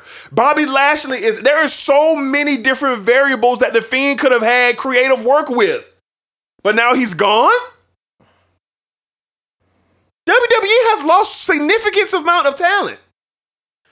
I still don't know why Braun Strowman was cut. Mm. What is going on, Paul Levesque? For who don't, for all that don't know, that is Triple H's real name, Paul Levesque. Shane O'Mac, Vincent Kennedy. We need answers because this is terrible. This hurt me, man. This was my guy. Ain't nobody been promoting a fiend like me. Nobody. And now he's gone? For what? Creative differences? That's poppycock. Black, do you have anything to expound on this disgusting news of Bray Wyatt being released? Well, this is one of the things I was talking. One of the bonehead things I was talking about from Triple H, Stephanie, uh, Stephanie McMahon, and and Shane O'Mac, and the Big Boss Man, Vincent Kennedy McMahon. You do not drop talent like the Fiend, Bray Wyatt. You do you you you just don't do that. Like I wasn't a fan at first of Bray Wyatt, but he grew on me as time went. He grew on me, and I started like I'm like, oh man, I love what they're doing with him. If I'm if I'm liking it, I know it's a lot of people out here that like the whole Bray Wyatt. Love. Loved it. You know, I know you loved it. And just to drop the ball like this, man, and we were sitting on episodes, and you can go back and listen, talking about the different scenarios of who the Fiend could face. One of them was Roman Reigns. We was like, oh man, we could see The Rock coming back to face the Fiend at some point, or him and The Rock having something, or you know, just different scenarios because he was just that big. And man, not to be in the WWE no more, man, it sucks, man. WWE, you've been put on notice. You've dropped the ball again. My goodness. My goodness. You have dropped the ball again. And you know what we get? We get a women a women's match at Rolling Loud, and it was no clapping after the match. They wasn't there to see a wrestling match. They wanted to hear music. they didn't want to see a wrestling match at Rolling Loud. But you drop Bray Wyatt. WWE, what are you doing? Look, look, look, looks like to me, D, they just trying to make the, uh, the the most money that they can. The most money they can. Whatever's not, whatever they feel like now is going to make them money, not what works for the WWE and what the fans like. They're going with what's going to make money. And I guess Bray Wyatt, well, he's not making it. He might be a fan favorite, but he's not making much money for us. Which is dumb. But we're going to take, we're going to go to Rolling Loud. You know who those fans would have cheered for at Rolling Loud if the lights would have went out? Wyatt. Bray Wyatt. It's crazy, man. D, I don't understand. I'm at a loss. Bray Wyatt, you know what, D? You said something. You said the AEW doesn't have that guy. Man. This could be their opportunity Yeah, you're right, man. to have that guy You right. say, I'm the man. Yeah. We're going to have this that could raise them up. Yeah, man. And then you have to pay attention. Yeah. Even though us us being wrestling fans, we pay attention to ACW. AEW. But yeah. not, I mean AEW. But if they get a Bray Wyatt, We're even forced. a Braun Strowman, We're forced. we're forced to pay attention now. Yes. So I'm hoping that AEW was on the phone like yesterday after this news drop. Give him Chris whatever he wants. Uh, Cody, uh, what- Tony what- Khan, Cody Tony, Rhodes. Tony, Tony Khan, Cody Rhodes. Whatever you got to do to get this man in the building, you need to do it. Today. I would pay top dollar to drive down to that stadium to go see Bray Wyatt. Me and D will pay top Yes. dollar to go see Bray Wyatt at AD, AEW. Yes. Especially if you keep the fiend, uh, act, a- I mean his, his fiend uh, type thing. I'm paying to see that. Yeah. This is an opportunity for the AEW to cash in, and they can do it with getting Bray Wyatt over there. And WWE will see, man, we shouldn't have let this man go. Man, the things that we could have did with this guy. Yeah. So that's why I'm at with it, D. WWE, you you have put on notice. You have dropped the ball by releasing Bray Wyatt, aka the Fiend. Yeah. Um, it's, it's crazy. It's crazy. I don't understand it, but Black is right. I'm going to echo Black's words and sentiments. AEW needs that guy. They have a lot of great talent over there. CM Punk could possibly be on his way. But if you need an attraction, a attr- attraction is Bray Wyatt. I don't know how much of the character that Bray Wyatt own because we see a lot of guys these days they own their own name. They can leave WWE and take their own name with them. Dean Ambrose wasn't able to do that because he didn't own his name. But like Roman Reigns, he owns his name. Seth Rollins, they own their name. So if they leave WWE, they could go ahead and go that way. That's why you see Chris Jericho and Cody Rhodes. I mean, that's their name. They own it. So maybe uh, ho- hopefully Bray Wyatt owns some of the Fiend uh, gimmick, and that would be great, man. But I'm still at a loss for words. Creative differences don't sit well with me. Hopefully Bray Wyatt, he's a very transparent person, and and I and I hate to do this, but this is how I really feel. You know, with the loss of Brodie Lee a few months ago, that was his brother. Th- They were real life friends, real life brothers. Their families, their kids knew each other. You know, that really hit him hard. You know, losing Brodie Lee.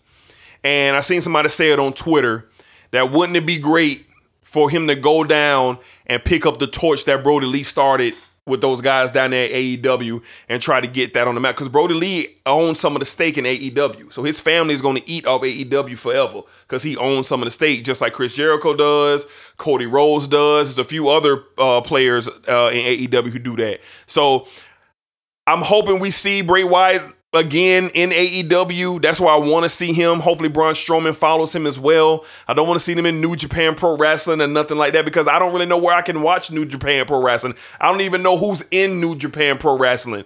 You know, not to say nothing against those guys, but this is what we want to see. So it sucks. It hurt me to see that, man, but this is the business of what the WWE is in. And I guess they feel like if they got Roman Reigns doing what he doing and you could bring back John Cena every 16 months, I guess they feel like that's enough. But that's not enough. It's not. That's not enough. It because you know who next on that list to probably leave if you don't get right? Drew McIntyre. What's going on? huh? We'll talk about that later. What's going on with Drew McIntyre? This man carried the bubble mm. along with Roman Reigns, and this is how he being treated. this man is in a rivalry with Sheamus and the modern day Mahara. This is who this man is beefing with, Jinder Mahal. the modern day Maharaja. This is despicable. So yeah, WWE got some issues, man. They better get it together before the next time we look on our phones. Drew McIntyre is out the door too. Who we got the rivalry with? The modern day Mahara. Jinder Mahal. Good God. Good God, man.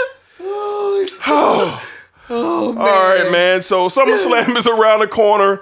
It's building up. John Cena, Roman Reigns is official for the Universal Championship. The boss, she is back. Sasha Banks. I loved it. I loved how she returned. Yeah, me Came too, to man. Bianca Belair's aid to later turn around and stab in the back, hit her with the bank statement, and uh, she's back in play. You're going to get Banks. Yeah. You're going to get Bianca Belair at SummerSlam, and I hope Sasha gets that belt back. I think Bianca's had a nice run, but you need Sasha. You do. You need her. And I think she's been great. I think WWE has built up Bianca Belair, and she's going to continue to Yeah. trend. Her flame kind of, it's kind of flaming. It's kind of Yeah, coming down. Coming, coming down. You yeah. need Sasha back to take that back. You need Yeah. to take it back. All right. So that's going to wrap up our wrestling coverage. We'll be talking more about SummerSlam as it inches closer. The card is wrap, you know, seeming like it's going to be a nice, solid card. You got Mm-hmm. some nice storylines and things going on, but by God, just the mere fact that the Maharaja will be taking on Drew McIntyre is poppycock.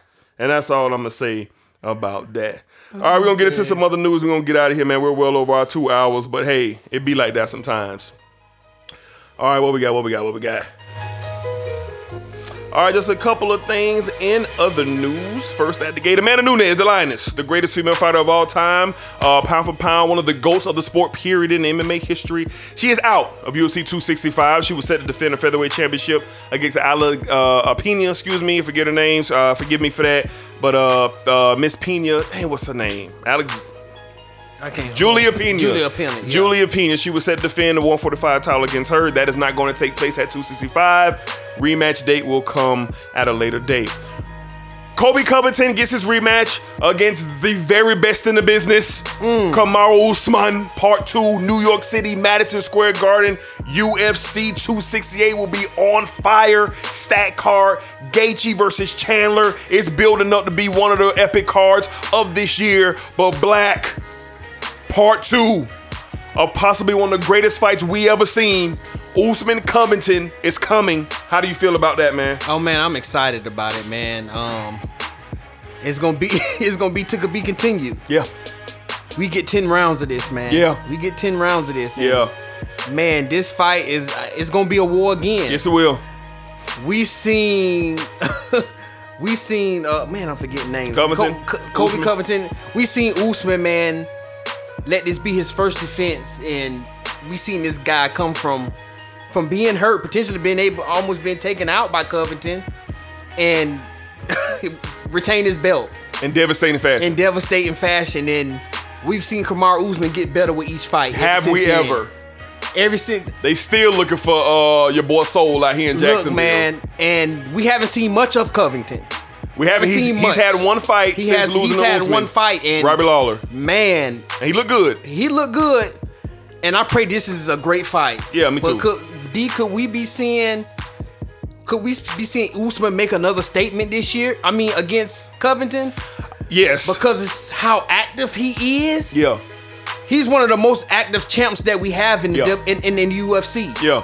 So and and I just you just gotta think, man, with this rematch, we knew it was going to happen. We know Covington is going to be game. Yes, he is. I just think I just think Usman's going to come into this fight and be very dominant. Yeah. But If a war breaks out, I'm cool with it. Yeah, I'm same, cool with it, same. D. Yeah, Usman is on another level. He's on a tear. He's making significant statements in all of his fights. Mm-hmm. What he did to Gamebred, Jorge Masvidal, dear Lord, he's still shaking me.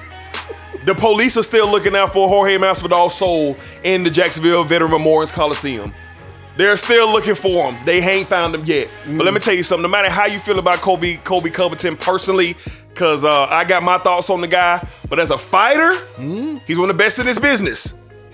And Usman will have his hands full. Yes, he will. This is set up to be a war. Covington will not quit and he will not stop. Usman's gonna have to take him out like he did the first time. And I'm hoping we get a fantastic, a fantastic fight between these two in Madison Square Garden. All right. Uh, let's see. Last on the list, my guy Chubb Rock. Chubb Rock, all right, running back from the Cleveland Browns, got his money.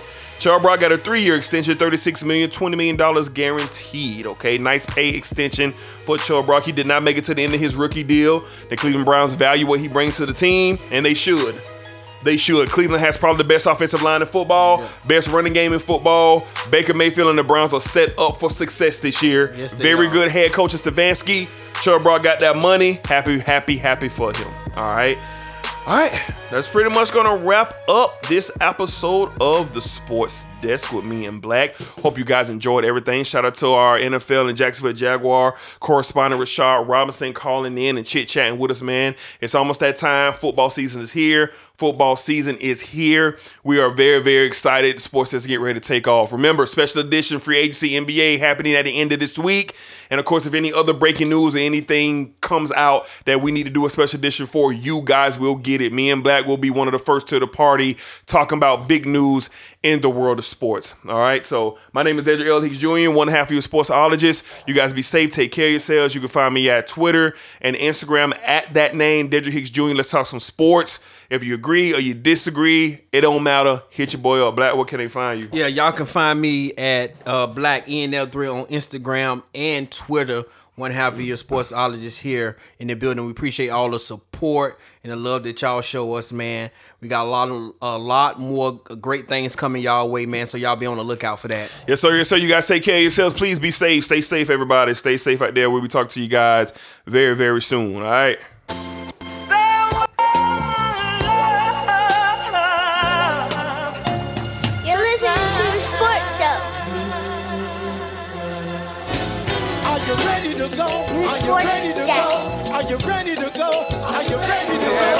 Hey, bro, you listening to the sports desk? Hey, this reduced lunch sports, man. Come on now.